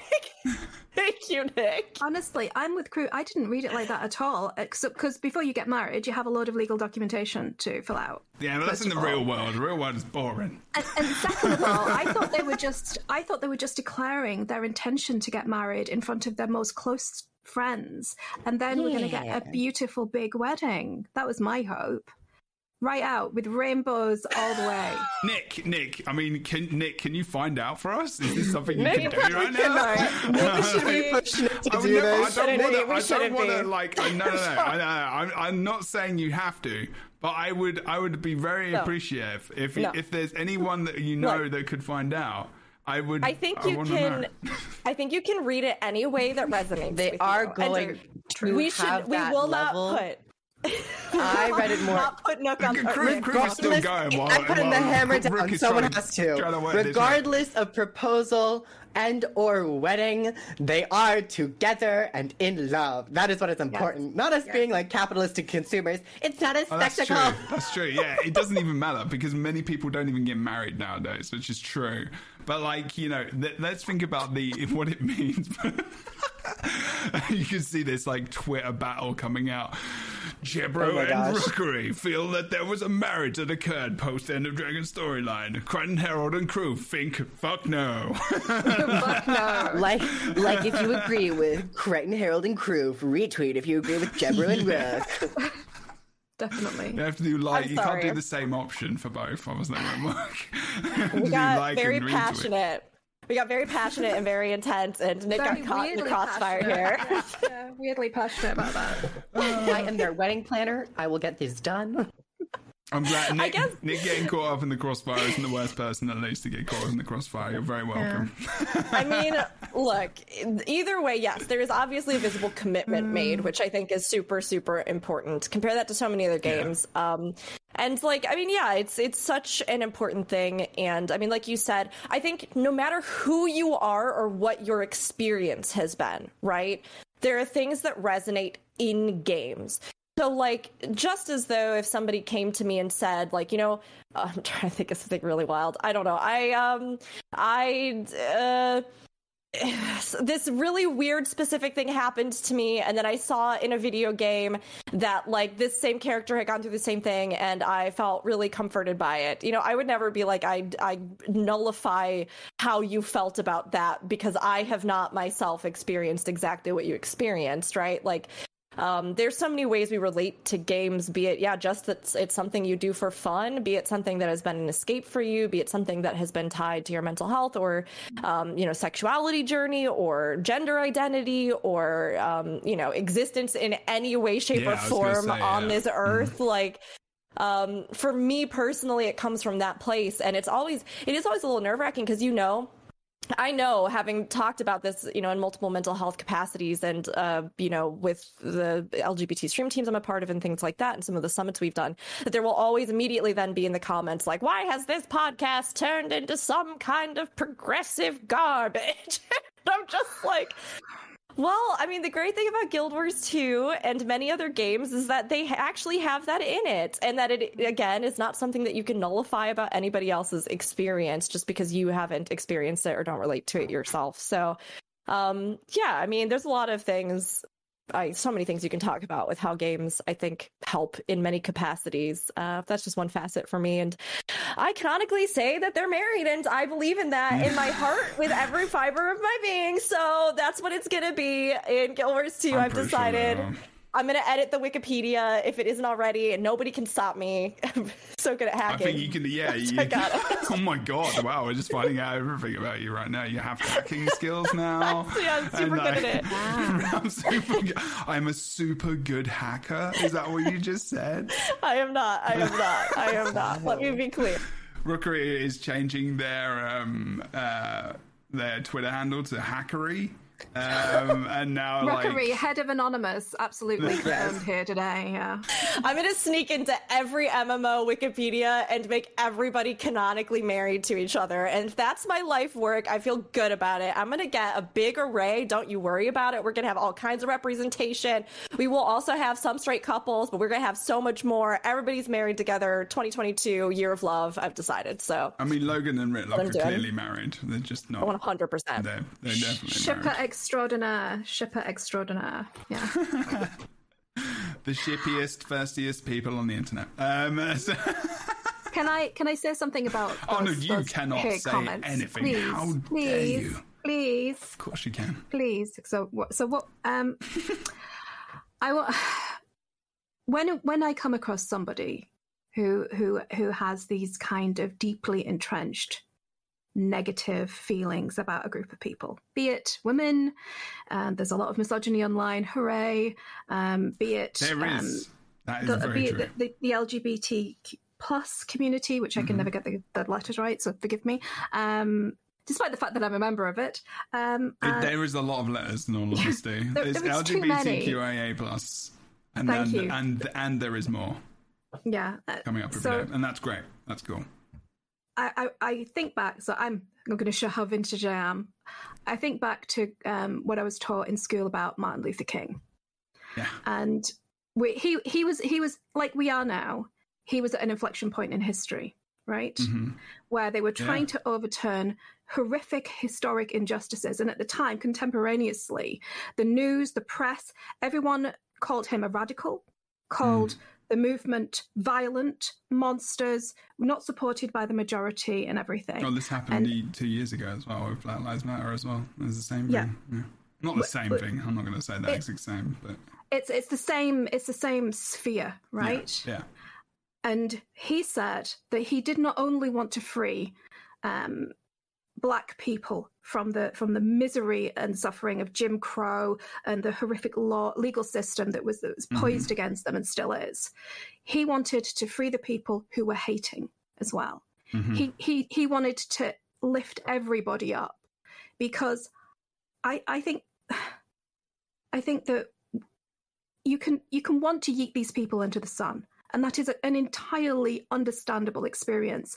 And you, and you can want to rage at their stupidity and their hate and the pain and the suffering and the death that they cause. They genuinely do harm. Mhm. No, but you yeah. have to remember that these people are led by a pied piper of greed and and propaganda. And the best thing that we can do is reach reach out to them. Now i'm not saying put yourself in danger i'm not saying anything like that but i don't think that we should write people off if pe- if a person can be reached and lifted out of hate and lifted back into into love and acceptance i think that that's a noble pursuit for everybody and yes there are of course some people who are beyond redemption Mhm. but if Final Fantasy XIV has taught me anything, people's stories, their their own journeys can uh, can have incredible traumatic effects on them, and we have to reach out with the kindness and compassion that we would want them to reach out to us with, and I think that's that's important. Yeah, I think I think to a degree it's different. it's difficult because I thi- I think in the world we live in now it, it there is a very there's almost the the extremes of it. There is the extremes of it there as well. There is like I think a lot of kids specifically uh, and people feel like when they can't be accepted, that that's just not good enough, and that from that perspective, and in my opinion, it is not good enough. Um, and then we can reach out and we can be nice, but that that takes more it's, it's just a lot because people are trying to explore their own identity in themselves then mm-hmm. they have to do that as well. Like there should be some kind of it's it's difficult again this is another conversation which is very difficult to have right now specifically because it brings up a lot. But I, I agree with you. Like we do have to talk more in a in a way which is respect and, and it's like me as a counselor and I can tell you this is mm. something that I have to do. If I have a client who comes to me and is homophobic, has been, um, and, and again, I'm bringing up themes which might be triggering for people. Uh, they are abusive, they are alcoholic, they have, you know, abused women or men. They are, they hate, you know, anyone from the LGBTQIA plus community. If I have that client come to me, I cannot forward them on, refer them no matter how much I disagree with that person, they are my client, and I have to listen to them, and I have to be emp- I have to have to empathize with them. My job is, an empath, uh, empath. Like that's part of what I do as a counselor. Like I have to em- have empathy with them on some kind of level. I know what it's and and talk about these things, and I have to sit with that person. And I'm not saying you know, that, and that's my job, and that's what I accepted to do. Um, but even just doing that is difficult. Is my job. So like having the and then being understand like that having to maybe feel like we should be doing that to people generally without it being uh, like our actual thing that we're getting paid for. Oh, it's like so sorry. difficult. It's like Can I yeah. can I clarify? So Yeah, yeah, yeah, I'm I'm uh, so I'm talking about leaders in the community. Oh, I'm yeah, talking about Oh, no, of course. Yeah, parents. I'm I'm not talking about younger people who are desperately who are who are just trying to figure out themselves, let alone trying to Right, okay. rehabilitate someone whose life experiences. Okay, And I yeah, get what you're like- doing. Comprehension. and yet i mean there there's a journey everybody takes in that right like um not that i would say that we talked about my, my mom on and off today but not that i would say that she necessarily has has been fully rehabilitated in a sense right but i do think it's fascinating looking at relationships and even in games like when we when i think about games and we were talking about earlier about the idea of um navigating things or social situations or conversations that are difficult. There was this recent.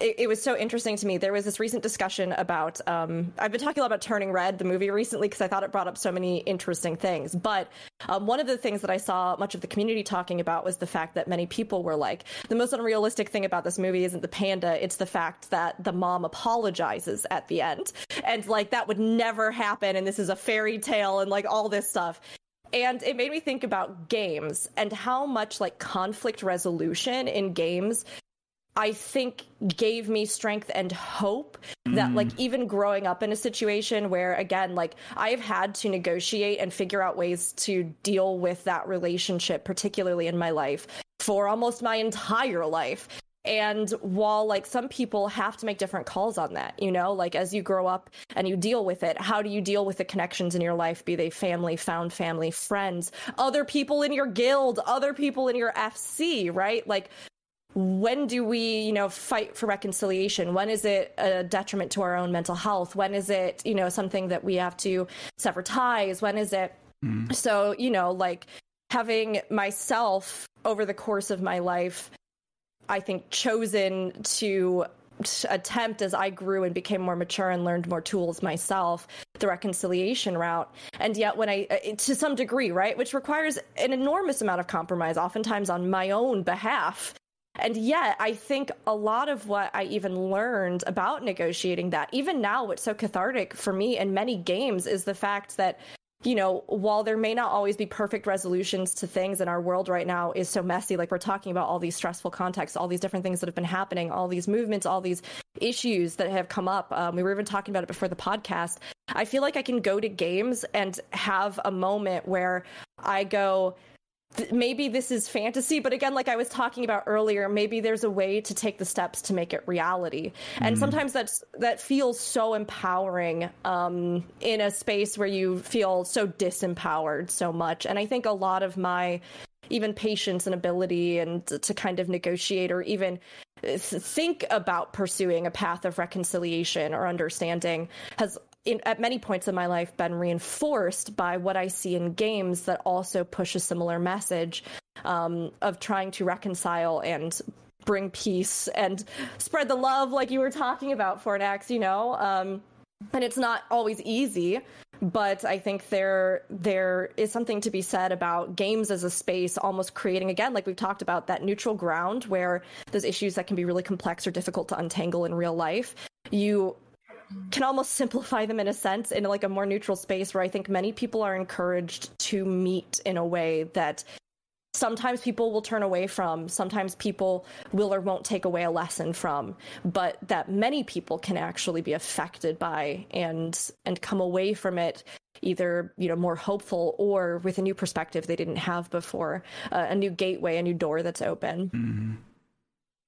There was um, a word you said there that is probably one of the most important words that that it will ever come out of like I know I, I think like moving forward or growth or um, moving to a place of uh, I would say more mental health um, and it was hope. That's the word. That is the literal word. That is the that is a one big word in counseling specifically is if if everything else in someone's life is completely fucked beyond all recognition um fubar if there is a sliver of hope within that person, you know that there's you can work. You you know where you are. You know that because hope is the thing, and and that's that's something that I think a lot of games do, um, and stories and and media and things and and people.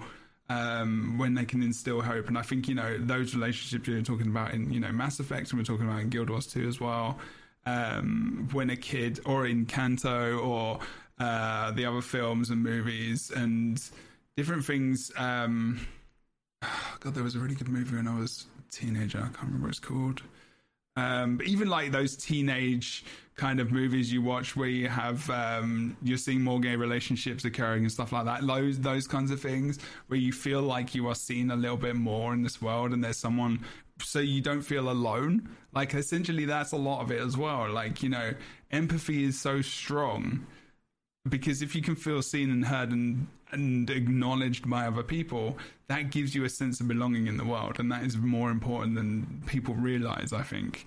Um, because a lot of us probably haven't don't feel that a lot of the time and we do feel alone because life is fucking hard it is. It doesn't matter who you are. You get rich or poor. Life is hard, and sure, it's a lot easier for the people at the top. But there is people who do are affected by mental health as well, um, because a lot of what money represents is not real. And that's this is just my own opinion that bit. But like, it's you know for the poor. So there's there's a theory um, and I don't know if people have heard it's called like basic needs theory. It is um, by Maslow. It's basically you need to have these basic needs in life before that you are able to even like think about being healthy in terms of mental health. And that's like shelter, food, water, okay, and being able to have money to live. Like that's the basic. Like so many people on this boat on this planet do not even have that. So can you imagine how many people have mental health problems and then but you can you imagine even if they had those people have access to something or a story or a just anything that they can hook onto and have a little bit of hope like how important that can be to just lift them above that line to the point of survival let alone like being able to do anything else and like move towards growth and doing better in life for themselves. Like you know no matter what is happening to them depending on their unique situation it's just it can be ridiculously empowering. Like i'm i'm just fucking stupid. And I don't think mm. like ArenaNet and I mean I know that they know how that it is important, but I don't think they realize. I think sometimes how important these things are. Um, and even like you know Square Enix turning around sometimes, and because I feel like maybe a lot of people didn't get seen by Square Enix, and may probably have now. Um, I don't know. I don't want to speak for everyone in that, but there is that feeling that that's changed. Maybe I guess. Um, has it? I don't know. Is there any new story stuff that came out? I think good and bad. I mean, I've done I've done several long I've done several long talks about it. There's great character. If we're talking specifically Final Fantasy Mm-hmm. 14, there's great characters. There's great story. There are really important beats. The latest expansion actually did have a lot to do with mental health, specifically I would say themes of depression, themes of like those kinds of mental health struggles. Not Um, when it comes to actual like full across the board representation, like there's a lot of weakness still for Yeah, many okay. many areas, but They Okay. are. I mean- they are de um, gender dimorph- dimorphism. They're, t- they're removing that from the attire that they have. So they're allowing they're allowing proper representation of clothes. So you can wear the feminine or the masculine, whatever you, uh, your representation you have in your Well, gender. that's actually pretty cool.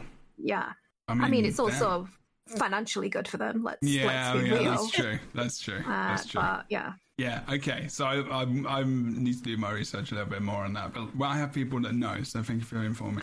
Um, Um, I Yeah. would say you're talking about hope. Hope can take many forms. I mean, I, Yeah. I'm, I'm, I would never advocate laying down and letting the, these monstrous ideas overtake the community. I'm a fighter. I, I no fucks given here. I will, but I, I, I, I just don't want to. I.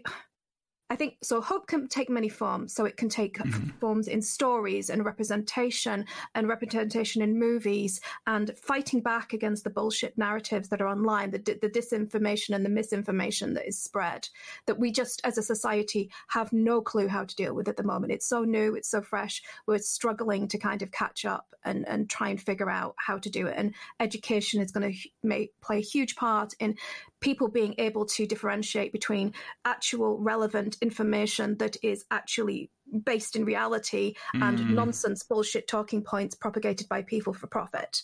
There's a there's a whole that's a whole thing. But i don't know i just i also think that you have to remember that what when I look at the at the at the battle lines of of the LGBT and and the and the I guess the fundamentalist bigotry, what I see is hurt people on both sides. L- The LGBT community historically hurt. The, the, the, the Jews were not the only people being murdered by the Nazis. Let's be perfectly clear, right?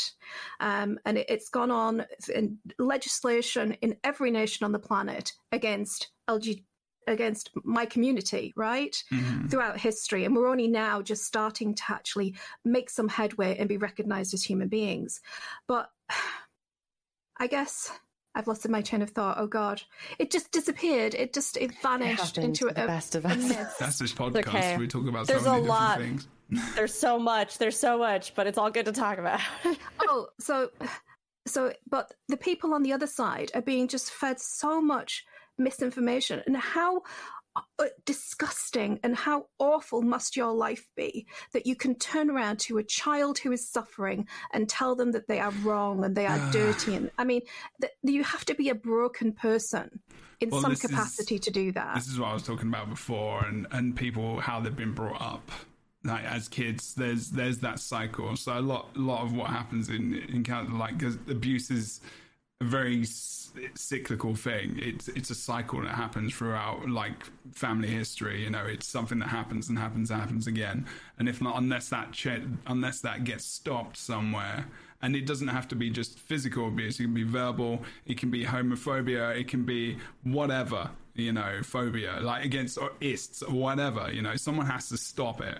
Unless that happens, that will continue because those opinions and thoughts and um, theories, whatever you want to say, will continue because no one's educating themselves out of that. No one's pulling themselves out of that circle um, to get educated or to like change that. And there are people that do that. I mean, if you want to go to some extreme levels, like there was a there was actually a leader of the the the KKK who pulled himself out with um, there was a journalist back in the day and he met often with uh, an african american man who really influenced and changed his opinion but he had to pull himself out of this place which is so he was the leader of this group and we know what that group represents. And i even feel bad just even saying the name. I don't like saying it. And that's a very are you, like are you talking about the leader of uh, life after hate? I can't remember the name of the i can't Yeah. remember specifically. That sounds familiar. but it was very like you know this is the kind of what it takes you know and mm. and to a degree and, and as a counselor i understand my view is very unique and different and i think we can all understand you know, our own takes on it. But like, there's just so much to it. Like, it's it's just, and even nowadays, you know, you have people, and I think you're right. Like, greed is another thing which really, really comes into mm. it. You know, it's not about them it's not even they may not even think the things they're saying. It doesn't mm-hmm. matter. Their message earned them money and they know they can latch on to a ton of people who are going to support their cause push it through and now we are in a place where women aren't going to have control of their own bodies. And that is just fucking stupid in 2022 like you think you think how can we be here? Like, why why where are we? Like, what, what, this is not the timeline that i like i bought into you know? This is back to the future fucked up, fucked up flipping you know i don't know. Hopefully someone gets that reference. Um, and like, I can't remember his name, he created a pretty awful world, and it was exactly like Trump. Um, anyway, and mm. it's just like the, it's really, really different. I, I want to try and come again out of this. I, I yeah, I'm infused Sorry. by your passion, and I, I would love to talk about this. That would have to be a different podcast because I want to try and keep Guild Wars 2 in the mix here as well as respecting everyone's uh, opinions and beliefs because all this stuff is important and it does come into our games. Because yesterday um, or the day before, we had um, so Bungie actually was one of the first game companies that I on, on my radar as well because obviously things only appear in my feed because they trend um, for me specifically. But Bungie is one of those companies, uh, and they came out and said, you know, oh god, what was the actual tweet? Let me just make sure I quote this correctly. Um, do, do, do. Unless anyone else can remember, I'll find it. I've got it here somewhere. Do do do do. Uh, standing up for reproductive choice and liberty is not a difficult decision to make, and Bungie remains dedicated to upholding these values. Okay, so that's what they said, which was awesome. I actually think uh, ArenaNet's a bit better.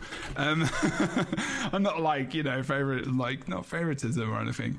But then ArenaNet came out and said, Your body, your right. Simple yeah. and effective. Very good.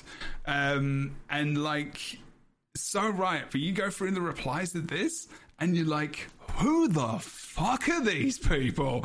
And why are they playing my game? And then you're just like i mean and and adopting what you said before Phoenix as well like i jumped into these replies and i started going off on one. And like i yeah. should know better. And and but I, at the same time i was like you mm-hmm. know what? I need to advocate for like my friends. I want to tell people that you know this is not how you are playing a game which is literally telling the stories every single day that so many people have found empowering, uplifting, uh, life saving, and all this stuff. Like, what the fuck? You, what is that? What is happening here? Like this? Mm. Are you in the, existing in the same world? And then my anger came out, um, and yes, I'm a counselor, and yes, I know we should talk to people with respect and everything else, but I'm still fucking me at the end of the day, and I can still get angry about themes and subjects, and I, I know I'm going wildly off the point. Um, but, like, but, this is how how um, this is how engaged I get in this stuff, and this is what I mean mm-hmm. as well. Like you know, I can get like that. Um, and I'm a well, let me, let me tie this in to yes, one of the next questions that you were going to ask because you were you just said yourself jeb right that uh, like i know that this is off topic and we could do a whole other podcast about yes, it but it does will. affect the world and the landscapes that we live in right There yeah. is a, a, trend in the gaming community that politics should be kept out of games yes oh, but oh, yeah. No, with... it shouldn't. Sorry, no, yeah. no, not no, no, me. I was agreeing with what you were saying. the point of coming I, up, I, I believe that it should be. What, yeah. what it I need a bullshit to... emote. That's what I need. I know. I know. Mm-hmm what it comes down to. And as somebody who has always been I've been in the arts as long as I can remember. Like I, I have have my mom's a piano teacher. I, you know, here we are going through bits and pieces of my life today. But like I, this is again just my lived experience. Like I grew up in the arts. I went to art school. I ended up, you know, singing, acting. And one of the things that's so interesting to me is that games are an extension of art. Like, yes, there are many other things that go oh, yeah. into them, there are many other components to them. But one of the things that has always been stressed to me at any point of my life in art is that the world we live in informs and shapes art as well Yes. as in Oh, the yeah. case of games, the people who play them and the communities within them. And one of Mm-hmm. the next questions that you had brought up, Jeb, was, you know, what stresses you out in games? So, like, if we know that games can give us mental health wise um, an escape, a reprieve, a, um, you know, a, a, a way to kind of step outside of ourselves, a neutral ground to examine ourselves, a safe place or safe haven when we might be struggling with the components of ourselves. What is it then that can be one of the negative effects of gaming in our mental health? And I mean, to be completely frank, I think one of the things that really, especially as I got older, was so difficult was the fact that even within the gaming spaces that I enjoyed, there could be so much vitriol against even these facets of my own existence or our existences, right? I think some of the most stressful times I ever had playing Overwatch were literally when I was just trying to do calls on com and I like I mm-hmm. couldn't even keep streaming I couldn't keep streaming it because like the way people would go off, the sexism, the aggression, the I'll get another warning here, the rape threats, the Yeah. like the the sheer amount of that, it was unbelievable to me in a space mm-hmm. That I was so passionately in love with. These issues, these topics. I mean, even like that tweet that went out from ArenaNet, which props to them. Yes, your body, your right. Like you, have, many of us have been reading these horrific threads uh, from researchers and historians and scientists and medical professionals about what life was like before uh, Roe versus Wade, right? Like, and what that means, what that means for the life and safety of people in this country. Um, people who may have an experience similar to my own or a biology similar to my own. Like, and it's like when I read that and then I see that this place that I love, there are so many people that, you know, are in that space that would probably like, I mean, their opinions would just so, so, so, um, affect my own personal well-being that can be incredibly stressful i've had these kinds of things across the board even to end game content where um when I was trying to do endgame content a few years ago in content creation, um, there was a particular figure that, um, through like some of the weirdest, most bizarre, uh, low key sexism I've ever, and manipulation and control that I've ever examined, almost completely turned me off to endgame content at all because it became this point of not like play the content, learn things about the content, but like, I'm gonna teach you how to be good at this game and I'm gonna groom you to do this thing. And like, if you mess up, I can, I have the license to get furious with you.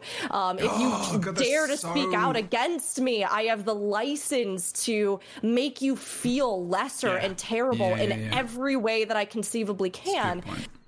And so, like, it is one of the dangers as well of our space, especially in MMOs. It is one of the stresses as well. And learning how to set your own boundaries and navigate that, whether that's just a toxic person, whether it's something more insidious, like these issues that we're seeing, whether it's the incredibly stressful political climate that brings out moments with people that reveal opinions that literally could be something that could cause you harm or death, whether you are, you know, a, a person of color. Um, I use that term loosely. I know there's a lot of discussion right now about it even being something that is like a good term overall, but like, or being LGBTQI plus, or being, you know, um, identifying as a woman, or being, you know, anything in a space like. Those things really do affect, and you have to be careful, especially in MMOs, because um, they they can make you feel unsafe in a place that is your safe place. One hundred percent. I've one of the reasons that you're not seeing me right now is because I want a level of separation from the scrutiny. As a as a female creator, you're either you're pretty, so everyone's only there for the to look at you, and they're they're going to simp for you, and it's you're a boob tuber, or A boob or tuber. you're I've not heard that boob tuber. Yeah, there you go. And I, I, I, The I vocabulary live to educate. I live to educate. Thank you very much. Or you're an ordinary looking person, and therefore every comment is about how ordinary you are. Mm, And I don't, I don't want that. I don't, I don't want to even get my foot in that. I, I don't have the mental bandwidth to deal with that in my life, which is why I want, I want people to come to my channel and interact with my content because of what I think and how I uh, and how I present my content and the con the content of my character and the content of my channel, not the arbitrary genetic lottery of the person that I am. That I had literally no control over. You know, it's and I, I've received weird.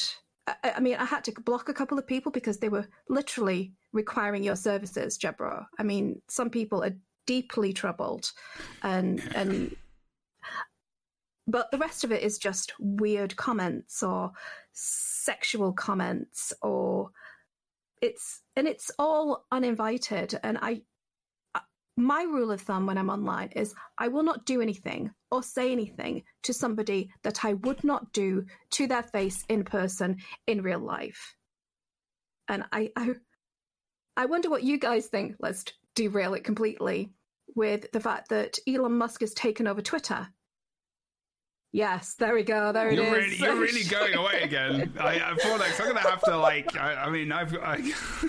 do, do you think he could help people's mental health by actually because he's he's talking about having some sort of accountability, right? That mm-hmm. stripping away the anonymity, which I think is an incredibly double-edged sword because a lot of people, especially in uh, a lot of gay people in in fundamentalist communities, protect themselves with that anonymity. A lot of journalists protect themselves with that anonymity. Imagine being a journalist in Russia at the moment trying to actually talk about the truth of what's happening in Ukraine. That anonymity protects them. But then again, there are also an army of bots and hate merchants who, who are just spreading this flame, fanning the flames of, of dissent for profit. So I, I am and I think it's and, and in social media it is destroying people's mental health. You look at Instagram and the stats for young women and uh, young people in general, and the, the gender dysmorphia and the it's. I, what do you think? Do you think that this eccentric lunatic billionaire will have a positive outcome on the landscape, or do you think it's just going to be a dumpster fire for for mental health even further? Well, I think this isn't even an issue of Elon Musk specifically, right? Like let's let's talk about games, right? Like look, I can I will connect these things together in whatever ways we can because I love the topics that are being brought up even if you know we go around. But like we were mentioning even before we went live today, everything that's happened with Blizzard, right? And obviously, that's a whole other big thing. Um, talking about this question that Jebrod posed, like what are stresses within games? Talking about uh, companies that are taking action, like Guild Wars 2, to actually say something, stand up for something, make visible, distinctive change in their own companies. Like, Elon Musk is very prevalent in this discussion about Twitter is very visible right now. But when it comes down to it, even in our gaming communities, um, when it comes to the environment, the tone, the content, the financial support, the backing, all these things, right? The idea of one eccentric billionaire, it's like this is a thing we see everywhere. When you look at like the extent to which the actual board itself of like Blizzard, for example, has these bizarre, weird, like I'll just, I mean, kind of like weirdly incestuous relationships with one another. And not like literally, but in the sense that like who was overseeing and protecting this company and why were they like were they or weren't they accountable for their whims decisions or lack of action and then you look at like how they're protected in other ways that have kept them from facing consequences like again we cannot fully separate politics from any of the platforms, games, or things that we engage with. All we can do is learn and educate ourselves, arm ourselves, and protect ourselves, and look for companies that are making different decisions, platforms that are making different decisions. But as you're pointing out, Fornax, it's very difficult when we have very visible platforms or very popular games or very, you know, that mean a lot of things to different people or are outlets in many different ways for people, um, whether that be connecting to a community, whether that be advocating for a cause, like you're talking about reporting with the level of anonymity, whether that be um, anyway, right? That people use these platforms, but also the more negative sides of both MMO online spaces, but also social media and the communities, uh, broadcasting, and everything that encompasses that, right? It's not just a matter of Elon Musk. It's the fact that like we have to turn a critical eye on every company and or every person that is an eccentric billionaire that seems to have power over platforms or games that we that we participate in um, because there is real harm that is done uh, in many ways. Um, so I, so I guess my next question is as as you what role if any does the government play in overseeing these platforms to make sure that the mental health of young people is protected? I don't know if we can address this, Jebro. you might is, have this to. is a bit. This is a bit out of the scope. I, I am. Uh, I apologize. I'm- I apologize. It's okay. It's just a bit out of scope of the podcast, and it's it's getting to a point where it could be very. There are going to be many different views, and we're just we're just getting a little a little bit away. And I I understand that it is very. We had this conversation. We were talking about this before as well. Um, and it, this is the thing. Like it's all mental health oriented, and I and I get that. Um, I'm trying to It's, keep it's it. a deep and complex topic. I apologize. I, It I is, think this but, is an like, area that's worthy of discussion, but not here. I Oh, oh, apologize. absolutely. No, no, no. You don't have to apologize at all. Um, I would love to have this conversation. It's not that I don't want to have it. It's it's just keep it within the scope of what we're talking about right now. It's very difficult because that one question could be the title of one podcast that could go over a series of podcasts because politics and our our views of politics and how they're important and whatnot. The, the one thing I mean is, and again, what um, Rookuri is saying almost called you the chess one. Um, it's, it's been so long. Um, yeah. In a time long, long, long ago, existed a bird of chess, and that was a thing. Um, I could, I do intros for people. Uh, it's fine. So, but I think about politics. The the the thing is, is not forgetting that all of this stuff is linked in with our stories and our games and everything else. And obviously, you know, like this is another place where people find escapism and people are like mindedness as well as uh, empathy and um, community and belongingness. Word. Um, there's a better word than that, but that's the one I chose. In games to escape people and things like Twitter. At the end of the day, if Elon Musk is going to be the way, just to kind of nail in the coffin that one for a sec, if Elon Musk is going to be the way he is in that place and he's going to create an atmosphere which is not safe, people will leave. Um, people who are True. in that place where they can't leave because they might be addicted or feel like they can't pull themselves out of that world. Hopefully, they find some help to the to do that. Um, and I know that what for what we do specifically as people, we will have the choice ourselves to be like, do we want to be using Twitter as he is the representative of that with his views, uh, depending on how we feel about him uh, and what he thinks, because there might be some good ideas, but like you say, there are two sides to this. There's anon- anonym. Eh, I can't even say the word. people know- Anonymity. that's the one of people, which is so important and is our freedom. And on the internet, it should be a place to be free. But that anonym, eh, the word, also harms people because we cannot hold people accountable for the abuse that they give other people as well. So it's it's a freedom, but it's a freedom that is also abused heavily, um, and is part of what happens in America every day.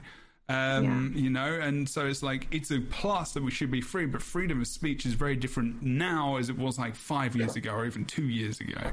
You know, like freedom of speech is a very different thing because freedom of speech isn't shouldn't be about hate. You know, like you shouldn't be free to say I hate this person because I don't think that's okay, etc. Like we shouldn't be hating people. That's just not what should be happening. Freedom of speech should be, you know, putting an opinion across about what you believe. I get it, but not hate speech. That's not what freedom of speech is about now. And I think he is of a generation where he has no idea what the fuck that means anymore, uh, and he's complete and he's so rich that he is above all of that. He's his cloud, and they and I'm even going out of the subjects as well, and because I've got strong I- feelings. But you know, I, I you know think this about. is a place where you and I actually might have a different opinion about hate speech than some Ah, of okay. our American cousins in chat. Because in the UK, hate speech specifically is illegal. You can you can be prosecuted for hate Yeah. speech, for inciting violence and hate speech, and it is a uh, and uh, there are protected classes classes under it. For example, the gay community, women, um, BAME, which is a, a, British way of saying um, ethnic minorities and uh, people um, from diverse backgrounds who are not the majority here. Mm. Um, and I think that a lot of Americans, uh, specifically, will be very protective of free speech, even when it can be incendiary. So that would be the title of the next podcast, if you like. Yeah. Yeah, it's different here I've learned, you, you learn that everything is different here. You learn that America is a country, but then each state has its own specific nuances and laws and heaviness on those laws and vision towards drugs and legal, legal legalities around that and driving laws and all these different things which compute, confuse the ultimateness out of me. Um, one thing I do want to do because I have not heard from Kroof for a long time is bring oh. Kroof back in somehow and like see what you think about this. I this. just we, enjoyed listening. I mean, I I feel I feel bad that we've not pulled you. I've not pulled you back into this, so I'm going to ask you one of these questions, uh, unless you wanted to say something. Um, I did actually say, like, given the this is actually a question in here, so it's not even my fault that we started talking about this, because um, one of my questions was, given the political climate and struggles our world is facing, what do we think games provide? Are safe spaces and etc. We kind of talked about that, um, but I want to know what your inventory looks like, Griff. Oh, my inventory? Okay. So, I went through phases of having unkempt inventory that was just a mess. So, I've been there. Certain characters still I've not given much attention to. However, I think that I have more of a half and half concept of like sometimes I'll let my inventory accrue stuff and then I'll Mm-hmm. have moments where I want to do some spring cleaning. There's a mo- motorcycle going by right now. So I want to do some like spring cleaning and then You I know when you tell us, I'm like, I'm like, yeah, that just adds to it. Like, yeah, like, Yeah. just let us guess. I mean, you know, I mean, it could be more fun. Sorry, continue. Oh my gosh. So it, I go through through um, moments of needing more uh, structure and clarity in my inventory. But I'm also I wouldn't say that I'm like a clean freak where I everything has to be like absolutely here every at any given point. Right. So I I kind of follow in my normal day-to-day life where I let things get dirty and let things be sloppy, not stress too much about it. But I have my moments where I, you know, clean up after myself to have some more order. Very balanced. Order is the thing there. Oh me. Um, like, uh, so there are some. So the reason why I asked that question is, uh, I know there's someone. You okay though? Are you going to be doing some like Freudian analysis of like how my life is depending on my inventory setup? Am I more of a person who enjoys long walks on the beach or do I prefer more carnival rides? I like. Those are the extreme options we have. Got walks in the park or like Bungee jumping. carnival rides. Really?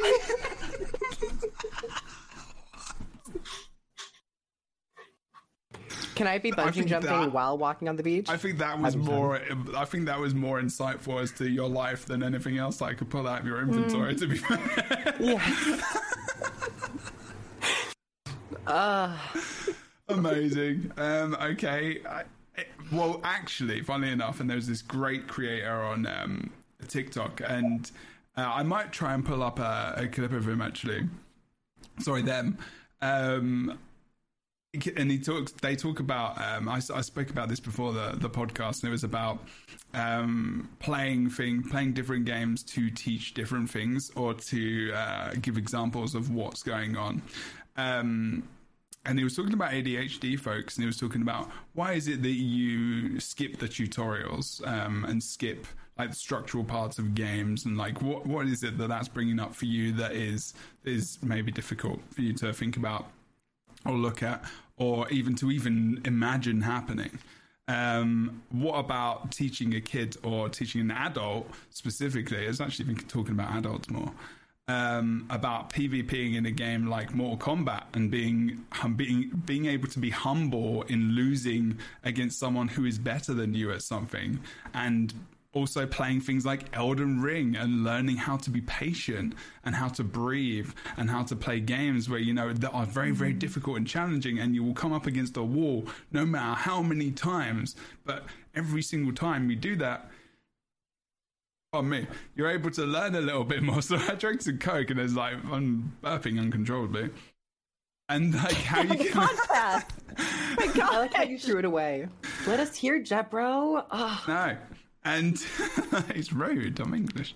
Um, and how you could basically learn these ways to to p- be patient and stuff. And I- it's really really true because ever since I stopped playing Uh, I started playing Elden Ring on stream recently. Wonderful game.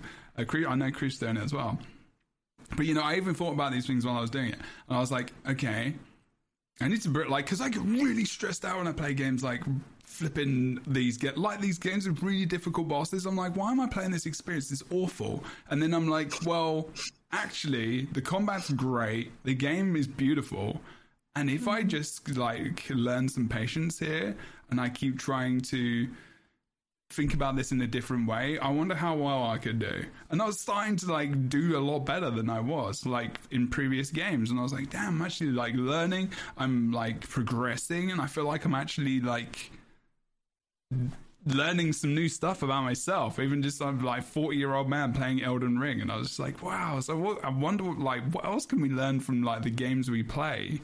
Um, and the different things and like inventory is one of those things, you know, how we manage that and the items and like maybe even some of the stuff we place value on in our inventory and the things we keep you know like i for example i've kept like I know that I'm a very sentimental person, so I've kept things like those Evon Gnashblade tokens from like you know way back in the day, and it's not because I don't can't be asked to get rid of them. It's because of my sentimentality. Like it's because I mm-hmm. like to have the the memory there of that thing. So that reveals a little bit about myself um, and even just management and also the the hecticness of everything. Like my life isn't necessarily like that all the time, but it can feel very much like I'm doing a lot of things at the same time. Like I've got, you know, all of these bags over here that I haven't opened because, you know, I've got all of this stuff here and I can't address one thing because I need do, I did took a couple of these bags and I opened those, but then I was like, oh no, there's a pretty thing over here. I've got to touch this one. I've got to do that.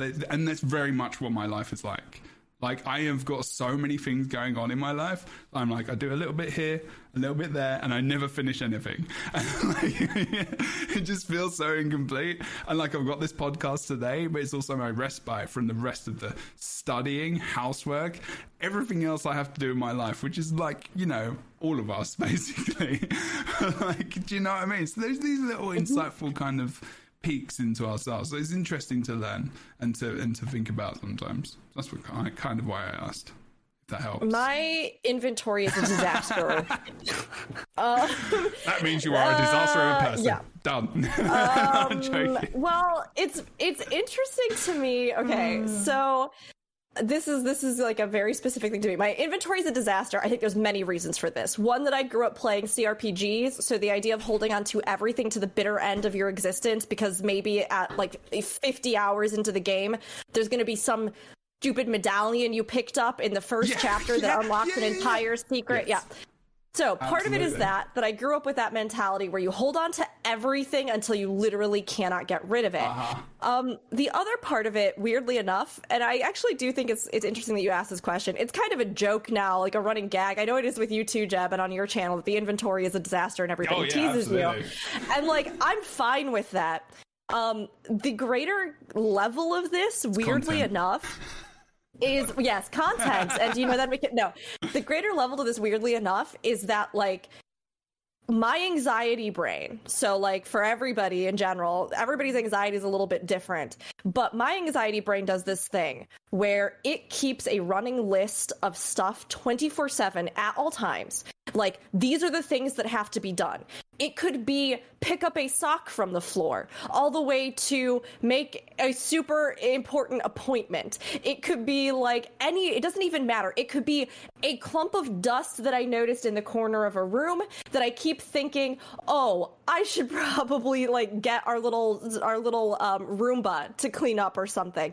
All the way to like, I don't know, um, we have to do taxes. So the scale of importance doesn't matter, but the high level of anxiety that I feel at all times for every single thing on that list, no matter how small or how big, is like the same bizarrely high threshold. So when I started to parse apart like why I was in a deadlock so much about certain things. Like, I can't get anything done that I seem to need to get done. And also, I am constantly at like level 100 on the anxiety scale that I've just made up in my mind. And yet, like, when I would sit down and, you know, be talking to somebody and be like, I'm so overwhelmed. I have all this stuff to do. There's that one weird clump of dust in the corner that I still have not gotten. And for some reason, my anxiety is telling me that because that dust has not been cleaned up, I have failed at all of my life. And also, I didn't make five YouTube videos this week. And like, So true. so I started having to prioritize, like, really rigorously what actually mattered. And this was a lesson that I learned from my partner who had to do extensive, um, therapy for dealing with anxiety where you can almost like make these lists or categories. What do i need to get done in the next hour? What has to be done within a day? What has to be done within a week? What doesn't matter when it's done? And even just starting to prioritize things in that way freed me like not that i don't still struggle with this but it freed me from the literally like deadlocking anxiety that would make it so that I was incapable of doing anything. Because I'd start prioritizing and putting into these boxes like will we be in trouble if I don't do this in an hour? Will we literally not eat if I don't get groceries tomorrow? Will we not right? And when I started to actually try to create clarifying contexts for like the importance of certain things even if my anxiety brain was telling me otherwise I started to be able to counterbalance it. And one of the things in in games uh, this will sound silly that I started to realize was causing me bizarre undue anxiety for like no reason because it was this one extra thing that I had to constantly maintain or do or like if I was on stream people would make fun of me for it and like I felt bad that I didn't have the thing that I was trying to do. One of the things was my inventory and I reached a certain point where I went, does this affect truly anyone other than me? Is it going to stop me from playing the game? Is it going to make it so that like yes, sometimes I'm going to have to do a weird little moment, but for me, the idea of cleaning up five things from my inventory to free up slots right then in the moment when it happened was far more doable for me than the weird anxiety lock that I would end up in when I was like, okay, well, now I'm going to log in. But when I log in, I have to take an hour and a half to clean my inventory and go to the bank and do the thing. And it's like, it's just a weird, silly part of my brain. but I decided I was like, this is the dust in the corner. I do not have to worry about this. and that's where it went, and it has stayed there ever since. And that's why it's a disaster, truly and honestly. There's that. I don't really know what to add to that. I kind of like that. Yeah. What is it? What is the actual? That's a good way of it. You so you adjusted your kind of thinking there in a way that was really really helpful. That's good. Like, how is it going to affect me? Is it going to affect? Like, does it matter? Like, does it actually matter? Like how? And then almost it sounds like you pulled that from real life and also to the gaming world and it was like you know i had to i started to organize my stuff here a little bit more differently and that came into my inventory like but it was like okay it's still messy but it's not the end of the world and i can still do the things i need to do within that but it doesn't have to be perfect. And also that idea of what that perfect is is someone else's idea. For me this is perfect because this is how I manage it and this is how I know where my shit is, you know? Like I know my Evon Gnashblade coins are up there in the top right hand corner. Yeah, I totally And- know where everything is for sure. Sometimes, I mean, it depends. But like you know, at least you know the area, I guess, the rough area a bit, where it's still there, and you don't feel bad. Because I, I get this thing where I feel bad if I've gotten rid, rid of something, like I'm gonna regret it. So there's something that's there about you know um, getting rid of things and feel feeling guilt for getting rid of it. Like there's something there about that for me. Um, yeah, it's just interesting. Is uh, how about how about you, for next? How do you how do you feel about the whole? How's your inventory? Uh, depending on the day, it's a dumpster fire from hell or perfectly and utterly ordered to within an inch of its fucking life. Well, And you can catch me on either us. day. yeah, we've seen all your inventory. Actually, sent us screenshots. I thought it was a homework assignment. I'm No. like, oh, I'm going to send my screenshots so that he can show them. I'm log gonna into them. each account and you It was very good in all the MMOs, and there's I a want my fucking difference. gold star. I want my fucking gold star. You get a you deserve star. it. Thank you, thank you. Congratulations. Um, so how is it? Is it is it good? Like, I'm not going to show it on stream, but is it good? Uh, I just I had to. St- I, I'm very much with Rook. I had to stop caring. I I I have props so executive function. ADHD is really weird. Okay. Mm-hmm. And sometimes you can be like on the ball so much, and your focus is like you're like a fucking god, and you can just do it for hours. And then the next minute, you're like wandering down the street, a butterfly walks past, two hours have suddenly evaporated, and you don't know what, what where. It's it's it's awful and funny, and um, I drive my my husband insane with it. I he can be literally talking to me, and I'm just gone. I've just I've just I've just nebulized in front of him, and he has to kind of like pantomime to get me to, to talk to him again. It's endlessly frustrating for him, and he deserves a medal all by himself. Um, but yeah, I, I, I don't know. I just I've decided I've got so much bandwidth of fucks to give, and I am giving no more of them to things that don't matter. What actually Here, matters. here. Yeah, and so that's probably yeah. Y- Yeah, pick pick your pick your battles, right? Pick your battles. Pick your battles. That's actually a good one. Yeah. Mm-hmm. well, there you go. That's it. Exactly. So people, when you start judging them on their inventory, just remember. That's right. That's right. I'm going to take us on to uh, not that Just anyone remember, would do people that. are dying, Kim. Yeah, there you go. Uh, what? Okay. I'm gonna. the people who get it get it, and the Okay, people me who don't and, like, don't. Rick has already said that they're behind on their memes, and I am way behind on Um, that one. I'm pretty sure I got that. That's from Keeping Up with the get that one. Kardashians. Yes, yes, it is. I don't know anything because I really don't like Kim Kardashian. I mean, they're awful. Uh, I'm sorry, they are terrible. But um, anyway, I'm going to show this. I can't remember whether or not this is going to make my point or not. This is uh, actually, I'm just trying to make sure my, our windows are looking good. Sure, we're looking good. There we go. Just moved it over. Uh, if you have not followed uh, situational therapist on TikTok, they talk about many things which are awesome. Um, let me see if this There are is. times where they get to places in video games and they just stop. Like they can't get past it and they stop. And they go look at tips online. They ask other people for Who's help. got the worst? So I've still got my get past it. Onyxia scale, And that scale same thing cloak happens from Vanilla in my WoW therapy office in my all time. bank. So I can't. I can't. Who, so I think that I should win the whose inventory has the most useless crap. Okay. Are you watching this? I was just showing the streamer video, by the way, and I didn't say that. That was just probably why I didn't get that. But I was like. Fornax was like, "There's this weird silence. so I guess I'll like- just fill it yeah, with." Yeah, yeah, sorry, I didn't say anything. I was just showing a video on uh, TikTok, and it was talking about he's got control, and he's talking about. Um, I actually can't remember. I just completely lost it. Um, but there's the, go and follow this person. It's the situational therapist. If you want to think about, like, they talk a lot about. Um, I think they are still working out their their place, and they're they're definitely talking out out a lot into the void about how they use video games with adults specifically and like ADHD uh, and other stuff. But they're they're really really great. Anyway, we're not going to watch this massively long video because I just realised it's really long. Um, I can't find the thing that I was trying to find, so ending that.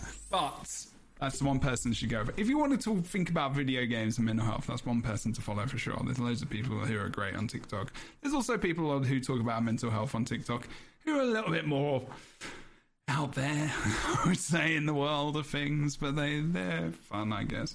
Um, I love TikTok. I know you do. You enjoy it very much. Um, okay. I love Frank Green on TikTok. He's hilarious. Yeah. Huh. I don't Curious. use TikTok. Oh, I watch it when I go into the bathroom. like I only if somebody sends me a funny TikTok, I'll watch it. I like to watch TikTok compilations on YouTube. That's a good way of getting That's it too. I don't watch it a lot. I, I watch it for the mental health stuff. I follow four people. One of them is the guy who screams at stuff. Like he's just like he does the Autobot voice from Transformers, and he he basically just does silly random stuff all the time. He's just like this American farmer, and he just runs around like it falls over stuff. I follow a couple of mental health people. and the guy who does loads of voices from Elder Scrolls. That's it. That one is good. Like that one is people. I got like five people who follow. Um. Anyway, I'll have to show you. I've shown him on stream quite a lot. Oh, and the Canadian guy who lives out in a swamp who has a small little hut and basically he starts off every single video. He's like he is the best. He's so good. Like for your mental health he's like hello buddy. How you doing? Let's sit down and play some super nintendo nhl 1993 and then like he gets like some pumpkin out and stuff and he starts cooking making this pie on a fire outside in the swamp. And i'm just like man i want to be there with him and his dog You did eventually. You did bring it back to mental health. Yeah. I, you yeah, know, it was, it's love all like, related. yeah, yeah. Fornax is like burn down the government, and Jebro was like, "Let me tell you about this cute Canadian man I watched that hangs out in the woods." like, and this is our mental health podcast. Yeah. Oh, here we Both are. are cathartic in their Both own way. cathartic. Yeah, no, no, Yes. I will, I will play this at the end of the podcast for everyone. I will find him. What is his name? Actually, I can't remember. I know where I'll find it. Um, thank you. Yes, it was. There was. It's definitely. It's a mental health. It is actually a mental health thing for me. For to be fair, to be honest, I I think the comedy is, and also calmingness, uh, and there's definitely things in the game in Guild Wars 2 which which do bring me calm. Like if I think about there's one specific spot in the End of Dragons which is very very nice. Uh, on the water where you can fish, I think I've talked about it before. It's where I've made a video for Hero Point, and it's in the southwest side of the map on Echovald Wilds, which we were talking about last week. Uh, and we go, you go west, and you go underground, and you get the Hero Point, and then you go past there, and then it's just like this big, massive circular um, stained glass window. It kind of looks like a as if you were in the back of Big Ben for some reason because it kind of looks like a clock. Um, clock. Uh, I said clock. It was No, just a very you did silent. not. I You did did. not. The I you did no. You you go did back. not. You go back. You Go did back. not. No, You did did not not. Clark. I know you are British, but baby, you did not I say did. Clark. I did say clock at the first. At the first, I did, but it was very silent, and then I mm. realised like that may have been. And then the other three people made it worse. So I, yeah, oh. clip it. I bet you I said clock, but I didn't say clock. I went clock or something, and it it sounded like another word, which is rude and naughty. So, um, no, Many things look kind of like a cock. Yeah. yeah, yeah. You're racist against chickens now, don't you? Holy shitballs. I don't think you can be racist against chickens. I think you can be chickenist, maybe. I think that's the, that's what that would be. Uh, I'm sorry. So, so you to be clear, you're being cockist. Yes. Cockist. I guess so. No, what are you talking about? I've, I've got nothing against.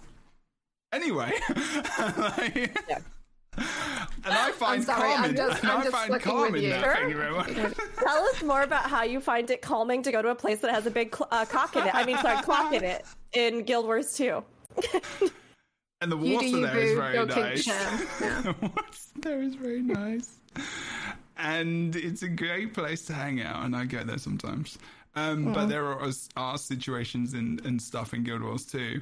And actually, is is a theory I have about um, PvP. I actually feel like, and and this may sound very out there, but I actually feel like PvP conquest and the community that, and I'm not saying everyone in play who plays PvP is awful because that's part of my community.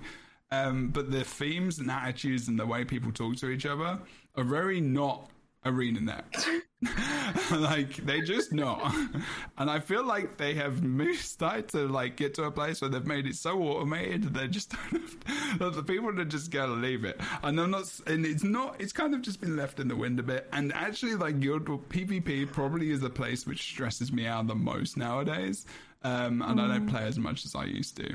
Um, and there is very much these other places in Guild Wars 2 where I don't feel that stress. Like PVE, chilling out on my own, exploring maps is like the most easy is easily for me the most chill thing to do, and it's so mm. good because I can, especially when it's and this is actually, I think this is actually the thing I like the most about MMORPGs, just in general. Exploration is massively chill for me. And I think, I feel mm. like it is for a lot of people. Like, especially when it's something new that you are uncovering all the time. Uh, repetitiveness is okay, and it, there's a level of comfort in that. Like you can do the thing, you can do the comfort, you can do the content, and you know you can do it, and you can get through it all the time. Cool, like raids and stuff. If you're not learning, but I actually prefer prefer the experience of learning and growing myself. So, and especially when I'm exploring places, because I'm like, ooh, this is a new map. Like, all these, and I'm very, very emotive on streams when I see something cool. Um, and I re- don't really care what people think if I get um, excited about something. I've never given a fuck about that. Let's be honest. Um, and and that's where I find my chill. I think a lot, um, and I think I do get a lot of joy in PvP though when I do pull off a game where I feel like I've been very effective in that game, uh, and I in that competitiveness. But I do have a problem with getting a little bit mad at people who suck. Um, I'm, just, I'm, ju- I'm genuinely just awful in that area. Like, I don't abuse people. I don't scream at them. I don't shout. I may say something on stream, but it's in the void of my safe space where people understand. I'm not horrible about people. Um, but no, it, it's it's just frustration. Um, and that's okay. So those are the kind of. So I'm just wondering, like, where does everyone kind of have their chill play? And I realized that we've been going for about two and a half hours as well. So I'm kind of taking this to a more relaxed space away from politics and stuff. but like trying to think about our chill spaces in maybe Guild Wars 2 specifically. Where where's your chill, or maybe where's your stress more? Stress PvP, flat Yeah. out. But I feel like you have to. Uh, when I go into PvP, I have to accept that mindset You for manage myself expectations. to be. In, yeah, I'm not going in there expecting dandelions and roses. I'm like, I'm going in there not only to fight isn't that other people awful, digitally. though? Isn't that terrible? It's kind of what it's. It kind of sucks to say, but it is almost expected human nature when you're in a competition Yeah, standpoint. Isn't that awful though? It- Sucks. yeah, Uh, but it's um, you're right though. It is. It's like it's not. It shouldn't be good enough. It shouldn't be the way it is. But it's like, well, it's a competitive mode, and people are wankers sometimes. Yeah, like you and know, I've it's just the way pretty it is. thick skin. Yeah. You know, never touch my body. You'll be like, oh. So I have a pretty thick skin, good backbone to go into competitive mode. So people wondering start what we're talking about now. thick skin, Jebro. There's a lot of moisture here. It doesn't That's work. true. That's true. Um, but I I go in there with the expectation to fight back if I have to. So I'm I think I'm also a person who's not easily mm-hmm. yeah. you know folded over. I, I tend to also have that fiery attitude when I'm being challenged in any capacity. Learning a lot So- about each other today. Yeah. So Jebro, get your mind off that clock tower. Get your mind. Not everything has to be a clock joke. Okay. Come on, Jebro. when I'm faced with a challenge, I like to tackle it. So, um, yeah, I never shy away from a challenge. So if I'm in PvP, uh, it is unfortunate that it happens, but Yeah. I, I think I've, I am, I'm always online, so I have expectations of what the internet is. Okay, honey. So, y- yeah, I'm not surprised, and it doesn't really bother me anymore. But it's unfortunate, I guess. But where's your chill place? Oh yeah, chill place. Um. I would, what? Sorry. Okay, there was. I'm gonna try and translate what I think just happened. There was a loud noise outside your window that sounded like a oh, really, like a really loud fart. I, Oh, yeah, I didn't know that was picked up. I did just, I did just blow one. I'm just. kidding. you were just like, oh yeah, my chill place.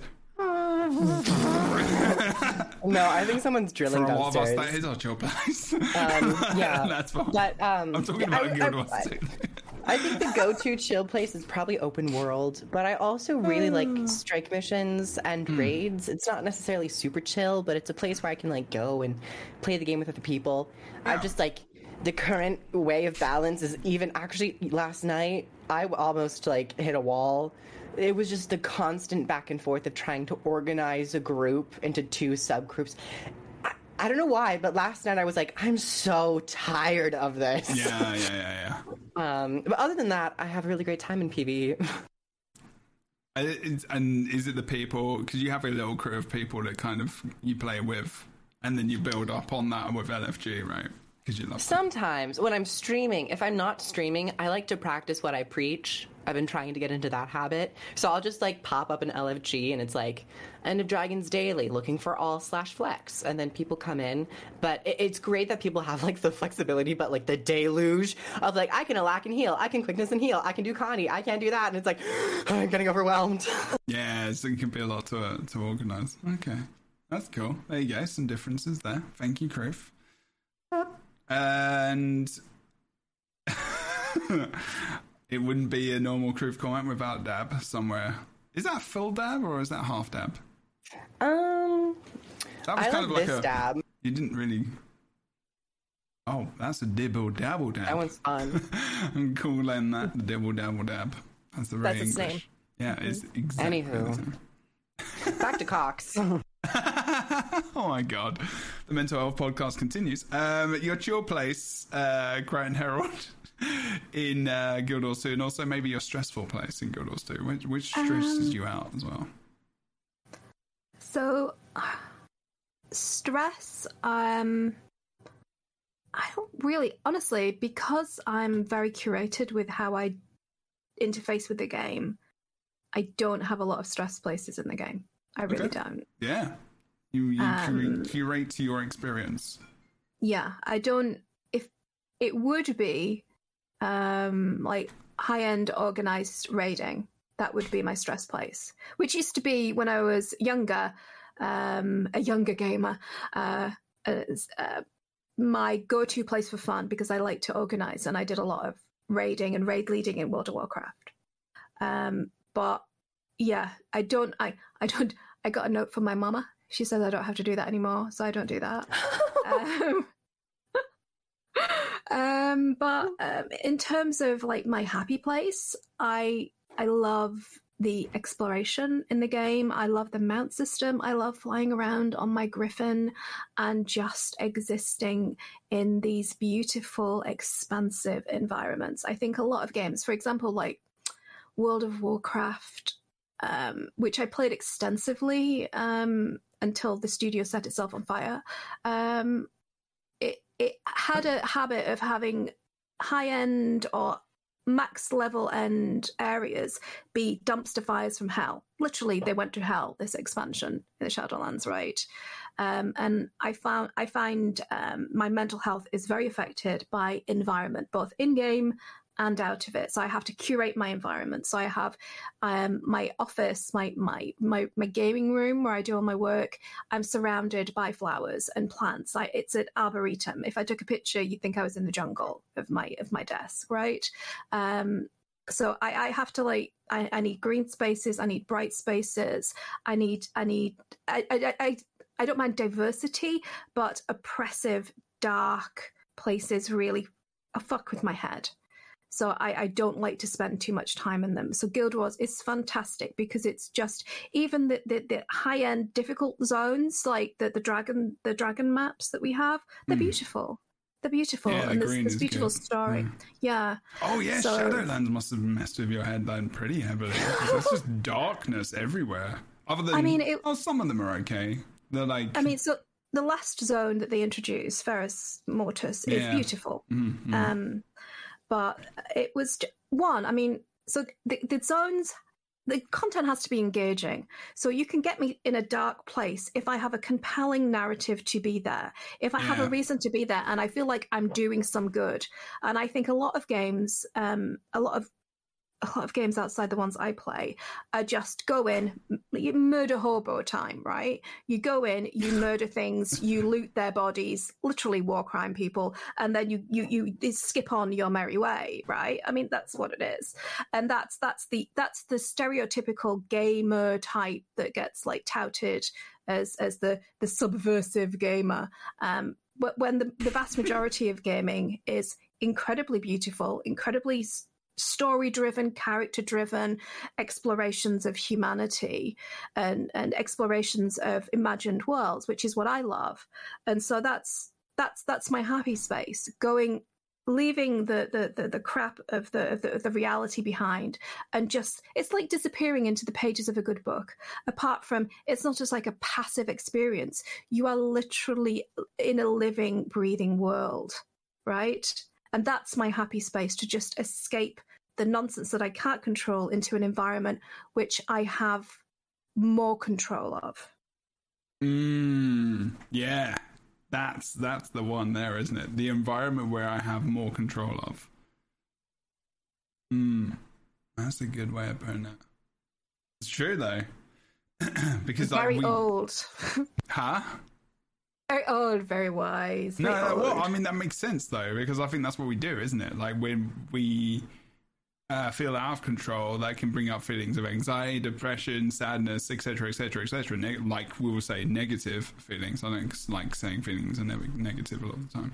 Um, but like you know, we seek to gain control, and I think you know we can do that in healthy ways, or we can do that in very unhealthy ways. And like gaming mm. is one of the more healthy ways. And obviously, there, as I said at the beginning, there can be unhealthy gaming, um, as there can be unhealthy everything. Um, and, and you also have to forgive yourself as well. I mean, if you're if you're having a really really hard time in the world and you decide to GTFO and go and play World of Warcraft or Guild Wars 2 or Final Fantasy, you are not murdering kittens in a back alley. No, you are t- you are putting yourself in a safe space where you feel protected. You mm-hmm. are protecting yourself. It's a protective measure. So don't mm-hmm. beat yourself up because you're not out there saving the world or marching 17 times this week. Just just Jesus Christ, just exactly. give yourself a break. You this know, is true. The only time that that becomes harmful is when that is the only thing you do, and that's the only yeah. thing you do to. For some for some people, that is the only thing they can do to feel some control, and I get that completely. Mm. But when it stops you from existing and being able to participate in the real world as well, completely, um, mm. like in any kind of way, and I know obviously people are stuck at home, people are stuck in places like Mm-hmm. But like this is a form of getting out of that, like talking to other people, being communicative. You know, we are still taking outside of that world as well. Like that's that's healthy, and we do have to do that sometimes. So I mean, just, yeah, I mean, situation is entirely subjective, isn't it? Sure. You, you, that's it, exactly. Have, yeah, and you have to cut your cloth according to your means. If if you have massive pressures as a parent, you you can't just drop everything and just exactly. get get out, you have to deal, but you have to allow yourself some time for your needs. It cannot mm. just be everybody else all the time or everything else yeah. all the time. And and the and the feeling I think a lot of the time I think why people are feeling just so desperate at the moment generally, um, and why gaming is so important as an outlet is because we feel a, a, a tremendous lack of agency in in the real world, a lack of uh, our our views not being reflected, yeah. uh, our, ourselves not being reflected, the vilification of communities unjustly, and and and and to to try and just grab a bit of mental health back and and recharge your resilience batteries. Gaming, media, films that can lift your spirit. It, it, can it can give you enough energy to go back into the battle, as it were, back into the fight, back into the into the comment section, even if it's just like challenging one person kindly on their on their views you never know that might be the one time. well, I mean, I have I have set people on fire in the comment section before, but it is it has to be it's a rare person who who elicits that response in me. Yeah. I do that all the time. I'm like, dude, this is my, my person. I'm this is my space. like you can don't be rude to me. I, I do not abide rudeness. As, as, soon as that happens, I'm done. I've um, actually learned not to do that anymore. Not that I did it a lot, but I now go out of my way to actively like type something up and then immediately delete it. Oh, I do that and all the time. Very cathartic. That I do. Oh yeah, absolutely. like I reply to people like in my head or on Twitter or in PvP. There's literally a PvP clip of me because I do this a lot. They hit me typing. I never send the message because I get it out. It's like a journal. So, okay, if you don't know this, like journaling is like a massive tool in counseling and like me- mental health to like channel feelings. It's like it's like art therapy, right? Or any kind of creation. It's like. It's like potentially gaming. um, I guess if you p- perform something and you know PvP, I guess can be a way of getting out aggression, whatever. Um, but like in terms of journaling, like you write something down. If you, especially if you've got intrusive thoughts uh, that circle, um, you need almost think of it like I said this to a kid yesterday, and I'm going to do it again. Imagine loads of airplanes going around your around like an airfield, right? And you've got traffic control those airplanes keep flying around and around and around your head or around the, in the air above traffic control. Those those planes at some point there's going to be so many that they're just going to end up crashing into each other, and there's just going to be a fire in the sky, and it will be on the floor, and everything's going to go bad. you need a way to channel to bring back down that plane and send it on its merry right way, right? And then once that happens, every, the the air around you is clear, and you can think, and you can exist, and you can, and there's peace, and there's love and joy in the world. This is one of my examples. I just randomly pulled out of the air yesterday. I loved it. I was just like, damn, that's actually not bad. was this metaphor is so powerful. Um, it really is, and it's like generally, Like you, you need a, an avenue for those thoughts, the circling, right? So when when the chat so that's how i use the chat and that's how i use twitter and how i use other things when people exactly what you said Kroof, you know that's very good. But i actually send the message i want to pvp and it was like it was one of my clips on my channel. And it was just like it was not good. It was actually it wasn't horrible. I wasn't being mean to anyone. I was like describing what should be happening on the map and like how we should be doing it. Because i was like i'm so frustrated right now. And then just it was it clicked out i can't remember um, no, that's the damage clip. That's me being very blatant, like just speaking. I need more damage. Give me damage. Uh, that's very different, but like it's a good way of actually getting things out. Um, and actually, I think that uh, chats in Guild Wars 2 and other MMORPGs are full of it can be really, really nice people wanting to help others, uh, or you can just see like the abuse and awfulness that can come out into map chats and stuff. And PvP again is one of those areas which is not like really great for that, unfortunately. Um, because people think they're trolling, but then they forget that you know, kids play this game and the shit they talk about is just outright awful. And I'm just like, oh, good lord, how are these people still in this game? Um, but anyway. Can I ask you a question? No. As a counselor. Yes. Uh, okay, so in terms in terms of um sorry, I'll take it down. No, no, no, that's good. That's good timing. In in terms of curating your environment, yeah. a certain amount of creating cu- curating is good, right? Yeah.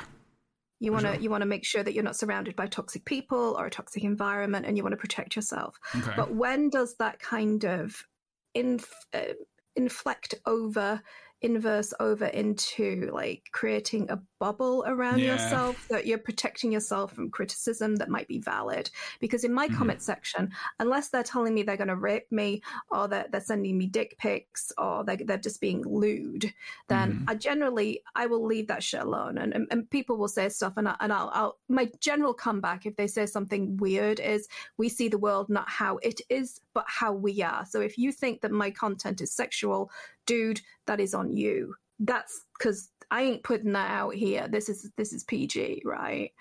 Um, so Th- no, this when- isn't PG. Yeah, No, this this, is is not not PG. PG.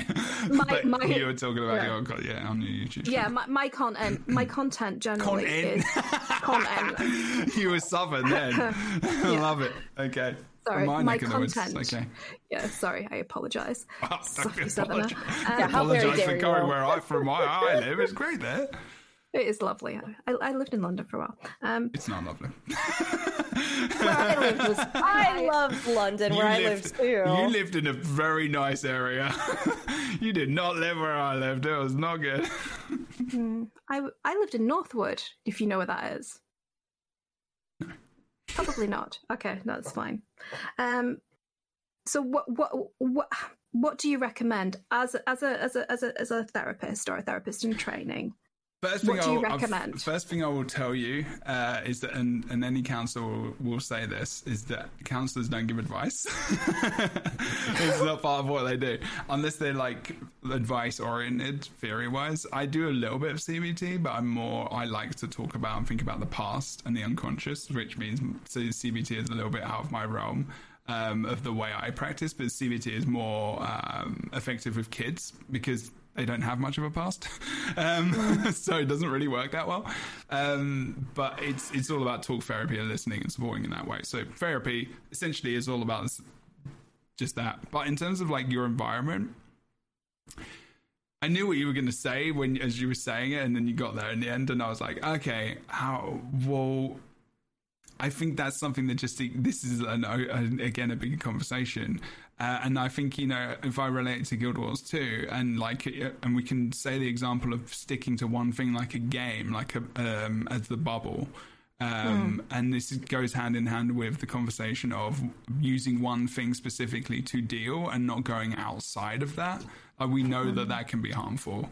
Um, it stops us from functioning in a world which where other points of view are also um, valid and also not valid, but like need to be heard, so we can grow as a person. And if we become very, we can become very stuck if we stick in in a bubble. You know, think about think about what a bubble is. Okay, like a bubble is somewhere you can't you don't really go outside if you go outside it pops and then suddenly all of the world is available and you will be overloaded um, a bubble is a place which is safe, which is nice and cool, but at the same time, you know, you're not experiencing the rest of what life may have to offer. Um, so it can be safe and awesome, but it's al- also can be it can be dangerous, and it can be what a lot of the uh, I would say in America, the right exists, and, and probably the left as well, exist within, so that we can't reach out to the other side, which is something you were talking about earlier, which goes way, way, way mm. beyond probably what we should be talking about right now. But So it's difficult. Uh, protective but not limiting is is the the advice. Protective but not limiting. Yeah, I think having a safe spaces is important, but I think you know we're all unique. I mean, I as a person, me, I can t- I would like to talk about my own life experiences a lot to inf- to kind of rather than give advice as a counselor. I always say to a stream, I say I am a trained counselor and I am a health, mental health professional. I just am. I should be saying that more honestly. Um, but I will talk about my from my personal experience. I take a lot of risks in life, um, and I always have, and I always will, because I want to grow and I want to experience new things, and um, that's how I like to live my life. Um, unfortunately, that means there are some negatives to that. you know, I don't maybe have uh, relation stable relationships a lot of the time because I move a lot um, which is why I, I find online communities wholesome and awesome because no matter where I go in the world, it doesn't matter; they're still there, um, and that's like a that's just unfortunate. It's just the way it is, but that's the way I choose to live my life. I think because I I realize that being in a bubble, maybe like certain people I've known in the past who have been who have had depression, who have had uh, suicidal tendencies, um, suicidal ideation, sorry, or um, anxiety and other things, that that's really held them in place. Um, And I've seen them stuck in that place for a l- such a long time. Um, and that's forced me to push myself out of that so I can feel better. But that doesn't mean that, that that's not advice for people. That's me in my unique situation. Bubbles are good for some people. They just are. They're healthy. Some that if that bubble is more protective than their upbringing as a child and their attachment to their parents, if that was abusive and horrible and unsafe, and they're in this bubble which is protective and safe, and they've never had that before, fucking yes, have that. But like, but like at some point in time, if we remove ourselves from these safe places, then we can't interact with the rest of the world, and I think that's when it can become um, detrimental at times. But that's my personal view. That's not necessarily a counselor view. Um, because at I, the end I of the did day, ask an yeah. impossible question. I asked you an impossible question to answer because it, it's the the topics we're talking about are, are fifty thousand deep. Um, Yeah, we're, we're, we're kind of skimming on the top of this iceberg, you it's know. always responding to the uniqueness of the people and remembering that every single person is unique uh, and is different as well. Um, okay, all right, Kroof. Kroof's got Kroof's got to eject themselves from our conversation. Not yet. Not yet. In, a- in a few though. We've we've been we've been talking for a while. Um, but yeah, it's a good question to answer, and I would say that anyone that's listening, that piece was the Daniel Jebro piece and not the counselor piece, because that's advice that I would. I would probably never, I probably wouldn't ever give someone advice unless they needed it or in a crisis, and unless it was something where you know what kind of interventions would you we could bring to something. So, like an intervention would be, for example, um, some CBT exercises, breathing exercises, etc., etc. Also, for everybody here, because there was a question in chat, I think it's worth saying CBT Oh, yeah. meaning cognitive behavioral therapy. That's it. Yeah, yeah. So there's cognitive behavioral therapy, and then there's behavioral therapy, which is very different. So there's thoughts, uh, behavior theory, and then therapy, and then there's just behavioral stuff where you try to adjust behaviors specifically to change, to initiate change. So it's very interesting. Like CBT came from behavioral therapy, which is a lot older. It's like I'm learning a lot right now because I got exams. So if my knowledge just keeps coming out, that's why. But it's good that I'm remembering this shit. I actually kind of Yeah, proud myself right now.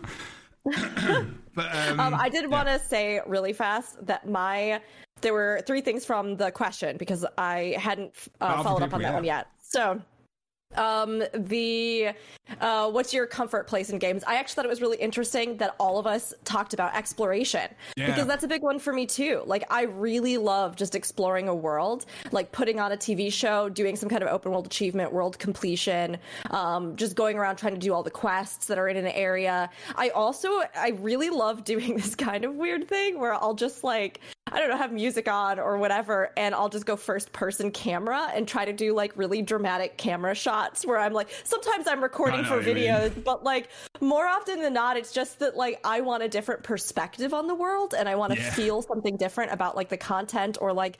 So I'll just try to, you know, get like that perfect shot. I'll take screenshots sometimes, but a lot of times it's just to like change how I'm moving through the world, and I find that really weirdly soothing. I don't know why. So I'll do that. absolutely. Um, well, that's like I- photography, isn't it? I mean, you're doing like digital photography, really. I mean, that's yeah, Yeah. absolutely.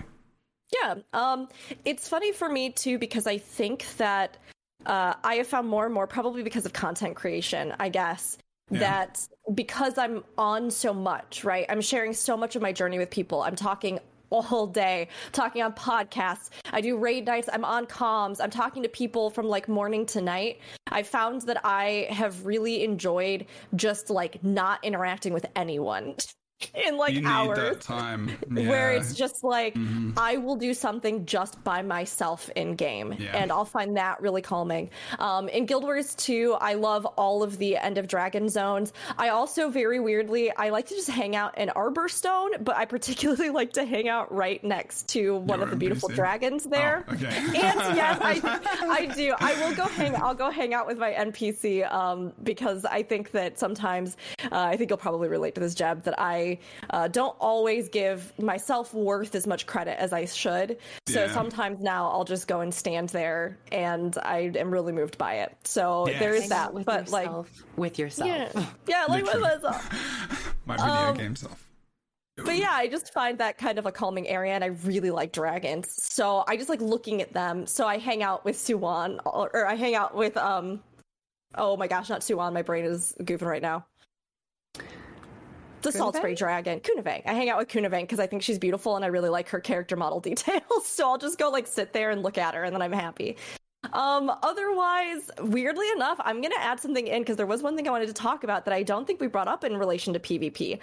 I do find pugging in raid situations, particularly in um, 14, to be one of the most stressful things for me. However, certain PvP game modes, um, although they have the possibility of tipping me over into like I am too into this and I'm angry and like I like can tell that my mood has tanked because of whatever thing, there are also some times where I think I spend so much of my time curating myself in a way when I'm talking to people or I'm on podcasts, whether it's trying to be professional, whether it's trying to like play off of everybody else's energy, whether it's trying to like make the best experience and pay attention to what's happening in chat, whether it's being that listening ear for friends or other people. that I actually do sometimes go into PvP modes to blow off steam. Most recently, my addiction to Final that. Fantasy XIV's Crystalline Conte- uh, Conflict. I go in alone. I do not have my microphone on. You can't even talk in the chat in 14's PvP. And I will sit in here and just yell obscenities at my computer. Like things that you would never hear me say. I would never say to a real person.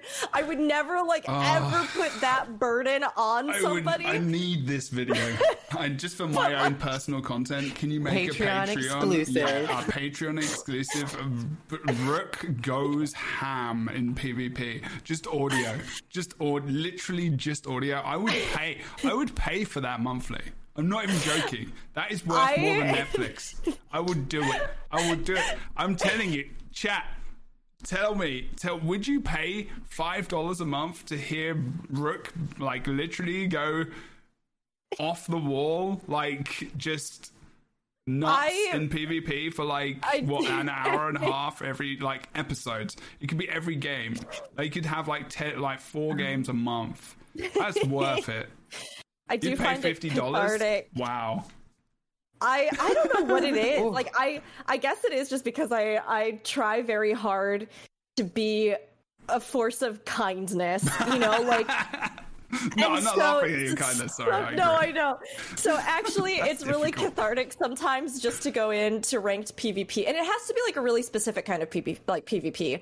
I the only games that I've ever found this in were Overwatch, competitive Overwatch, and this new Crystalline Conflict mode in 14. And for some reason, I really like those. I really like when they have the unique classes, characters, the team play, like the strong focus on team play. But I don't like going in as a team, and I just like going alone. And again, I don't. No one will ever hear this unless we have a new Patreon tier. But I will just like It's I'll let loose on every person that I'm in the team with. Bebop will be in the other room and just hear me over here like like yelling like, "Are you here as a DPS? Because you're doing anything but!" Like, and I'll just like scream. like, I just- Oh I do that on. Damn, I actually do are you. DPS because you're doing anything but? I mean, I say that a lot. Yeah. I mean, it's just Oh. yeah, because that's the thing. That that's great content right there. yeah that's great but yeah i find that liberating in a sense that and also just like there are times where i just need to like vent and i this isn't necessarily game specific but like i am that kind of person where like i have a like a strong amount of self-control usually in all situations. Yeah. it takes a lot to truly make me like lose it on someone. Like i have to be in a really bad place you know what i mean? Like and i have to be really frustrated and really tired.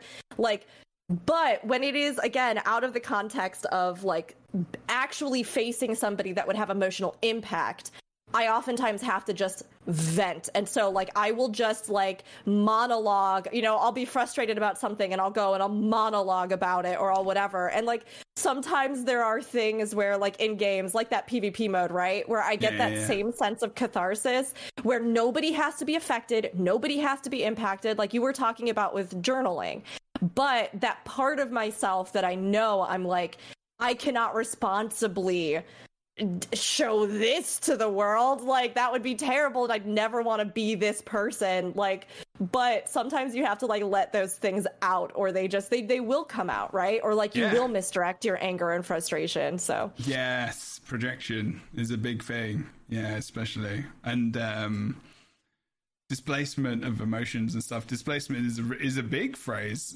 you know, within theory and like displacing your feelings, you know, elsewhere. Like you say, it was a very very good point. Like you can put those. You might be angry at someone else, and they could go on to. All the things. I'm. I'm very conscious that Kroof has to, Kroof has to go, so I want to make sure that we end the things. Um, but uh, yes, very good points, and thank you, and also looking forward to that Patreon tier very soon. Um, Very excited to see the flames. yeah, just to, just to hear them. I mean, I think you should. I think you should have two cameras, one on you, and then one on Bebop, like just their reactions to you, and or the Like a audio. blank stare. I think so. Like, I like maybe they're throwing stuff at you, I don't know. but like I feel like that would be quality content right there. Not that you don't do quality content already. Oh Um, yeah, thanks, Dad. but it's just Thanks. an yeah. addition. No, Just had I to agree. clarify. It would be Yeah, way I more did- quality if I did that. I Yeah, agree. well, Than the you would be garbage that better. I peddle Oh, yes. usually. So Awful. yeah. Flipping out. so bad. Shot Um, fired. shots fired. Long ago, those shots were fired. Um, anyway, I hope everyone has. Kroof, do you just have to go? Yeah. Why are you leaving Or like, do you have to like? Do you have to like literally zip? Like, you have to go right this second, or have you got time for an outro? Oh, I have time for an outro. Yeah, 15 minutes would have been 340 something. So I have a couple minutes. Okay. That's a lot of pressure. 340 something for an outro? Like the shortest outro I've done is like 50 minutes. 15 minutes, yeah. Oh, I don't know if we're going to make it. 50. Um, okay, thanks so much for watching this podcast. Goodbye and see you next time. Period. Cool, did it. Nailed Okay. it. Great, Uh, great job, everybody. Chris, tell us what you do, where you do it, and thank you so much. Hi, everybody. I'm Kroof. I've entered my bowl cut era, so I will be unstoppable. I'm going to wreak a lot of havoc on the internet, and I hope you are all prepared. Thank you so much for having me on. This was lovely to hear everyone discuss the various topics. Uh, it was really, really brilliant, as the Brits say. And uh, you can find me on YouTube at Kroof and on Twitch, Twitter, uh, Instagram also, and TikTok. So thank you so much for having me on. Bye bye. You're a ridiculous person. Um, thank you for your insight and uh, awesomeness as ever, and your increasingly awesome hairstyles. Um, what else would we like to do? There's other people. There's Rookuri as well. Us what you do, where you do it, and about the new Patreon tier. Yeah. Uh, so yes, you'll be able to catch me raging soon on Patreon. Uh, I look forward to the support. Thank you all. Uh, no, really, thank you all. Um, you can you've heard me talk about this on the podcast. You know who I am. I'm Rookuri, R O O K U R I. You can find me on Twitch and YouTube uh, at the same. I'm usually live two to three days a week on my own channel. Uh, I try to get at least one video up on YouTube per week, uh, and then we uh, also do podcasts usually Fridays, Saturdays, and shoutcasting like we were talking about earlier. So I've been doing a lot of other appearances elsewhere. So be sure to check that out if you're curious, because even if it says I'm only live like two days on Twitch, it's very likely that I'm doing a lot more than that in other places, and I try to let people know where those are going to be. Um, on Twitter, you can find me at rookuri underscore. Uh, and yeah, I hope you'll. Uh, I'm really looking forward to the Halloween event this year because um, I have climbed the Mad King's clock tower before. I'm sorry. Clock, clock tower but I think that this year it's going to be really special. Um, so I you know it's a few months away, and this is a little bit ahead of the curve. But I, um, I hope you'll all tune in when we do it because I think Jebro in particular is really going to find his happy place. So I hope you all enjoy. Um, but really, on a more serious note, thank you for the conversation today, everybody. I appreciate everybody sharing and opening up. Talking about mental health is always a big, sprawling thing, and uh, to get to share any of who I am with all of you, it means a lot to uh, get to do that and to have people listen. And it also means a lot to hear from all of you your experiences and get to take away from that and learn more about this world and wonderful people and passionate people that are in it. So. Um, thank you very much. It was a good one. Okay, awesome. We're going to be doing more of it. Got three more shows. Actually, but it's going to be one show I can't do. Um, the Herald, Fornax, and thank you for that as well, um, Rookuri. Um, tell us what you do, where you do it, and will you have a new Patreon too? Uh, I do have a Patreon. You have one as well. Cool. I Tell us have a about it. Patreon. Yes, yeah. Like people give me money, and I make videos. that's that's what happens there. There, so it's not much. like an OnlyFans or anything like that. That's not. It's not like that. And I want to thank everyone. I, th- I want to thank you for inviting me to come on and talk about mental health. It's something that I struggle with, and I I appreciate that more light is being shown uh, shone onto it. Thank you, uh, Rookuri, for sharing your life. It's deeply impactful, and I hope that you know that you help more people than you see. Um, and thank you. Make me cry at the end. Mm. Oh, sorry. Make everyone cry. No, Don't be it's sorry. Bring You're the- beautiful. bring the You're tears.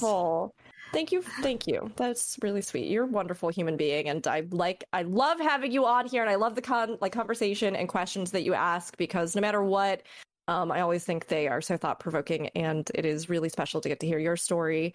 And um, you know, I'm just always cheering you on. I'm always cheering. I just wanted to say that. I mean, like, mental health is a journey for all of us, and Mm. um, thank you for being here and sharing those vulnerable things too. and for your words. It's very sweet. I, I honestly, I, I was, I haven't shared as much as I'm going to when we're talking about the disability because I think it all links in. And I also want to thank Kroof for being her, their wonderful self. Oh, you could Every, it's not an episode if I don't misgender you at least twice. So it'll be in the I. I use all. You're good. You're good. It's fine. and I love your hair, dear. You look beautiful. Um, if you would like to um, see my crappy content, it's on YouTube and. Um, uh, oh God, I'm even on the cesspools of Facebook as well. So if you uh, Krytan Herald everywhere and have fun, that's me. That's me. The cheeky little smile coming up on your avatar is still amazing. Okay, then that is going to be the end of the show. Thank you so much as well for everyone that has uh, been on the show. I thank you very much for being vulnerable, for being awesome, and sharing things about yourself. I know, like, people do not have to. That's not something I ask people to do when they come on the podcast. This is up to them. Uh, as I've said many times, I do not do therapy on the stream. I do not do do therapy within this within this the scope of uh, Twitch, it would not be ethical, and uh, you can report me if that ever happens. I will be fine with that because that is not something I should be doing. Um, and yeah, find me in all the places: YouTube, Twitter, Instagram, Facebook. I've got a TikTok as well. It's mostly clips from Twitch, but sometimes I put my takes on there as well about stuff. Um, I did a bit of a rant about exams and how I think they're the fucking worst, as an example, um, and how they make people feel. Uh, and there will be more mental health stuff in there in the future once I become a little bit more confident about putting myself out there as a professional and with opinions that matter. Like that's just my own thing. Um, and yeah, I just really, really glad that we could do this podcast. I really wanted to do something this month. Raising money is difficult this month for me because my presence is not. My focus is on school, and that's I really want to put my full force into making, you know, doing something for charity for mental health. So it might be later this year. Um, but please, if you have some, any spare cash or anything, and you can donate some money, there's loads of great, loads of great, eh, great places you can do that. Trevor Project, um, take this org, mental health crisis lines, loads of places uh, to help loads of many different people. So please, if you know links, I post them in the comments of this as well. Muchly appreciated. Uh, also, link in the chat. Um, I might put that as well in the description. Uh, exclamation mark mental health month will be on the whole month, and it's links to see the awkward stuff. We didn't get to talk about that much, uh, and also resources from Take This for Crisis and uh, just mental health resources stuff, which is fun to look at, and uh, maybe you can deliver these things to folks you know who are, might be struggling. And I'm going to go now. Thanks so much for watching. Take care. And thank you for talking about something which is um, not easy to talk, talk about. And thank you for chat as well for being here the whole time and listening because that's not easy to do either. Um, but yeah, talk about it, do the things, and we'll see you next time. Take care. Uh, this was the Lightbringers podcast. I'm trying to find music to play on the way out. Enjoy your face.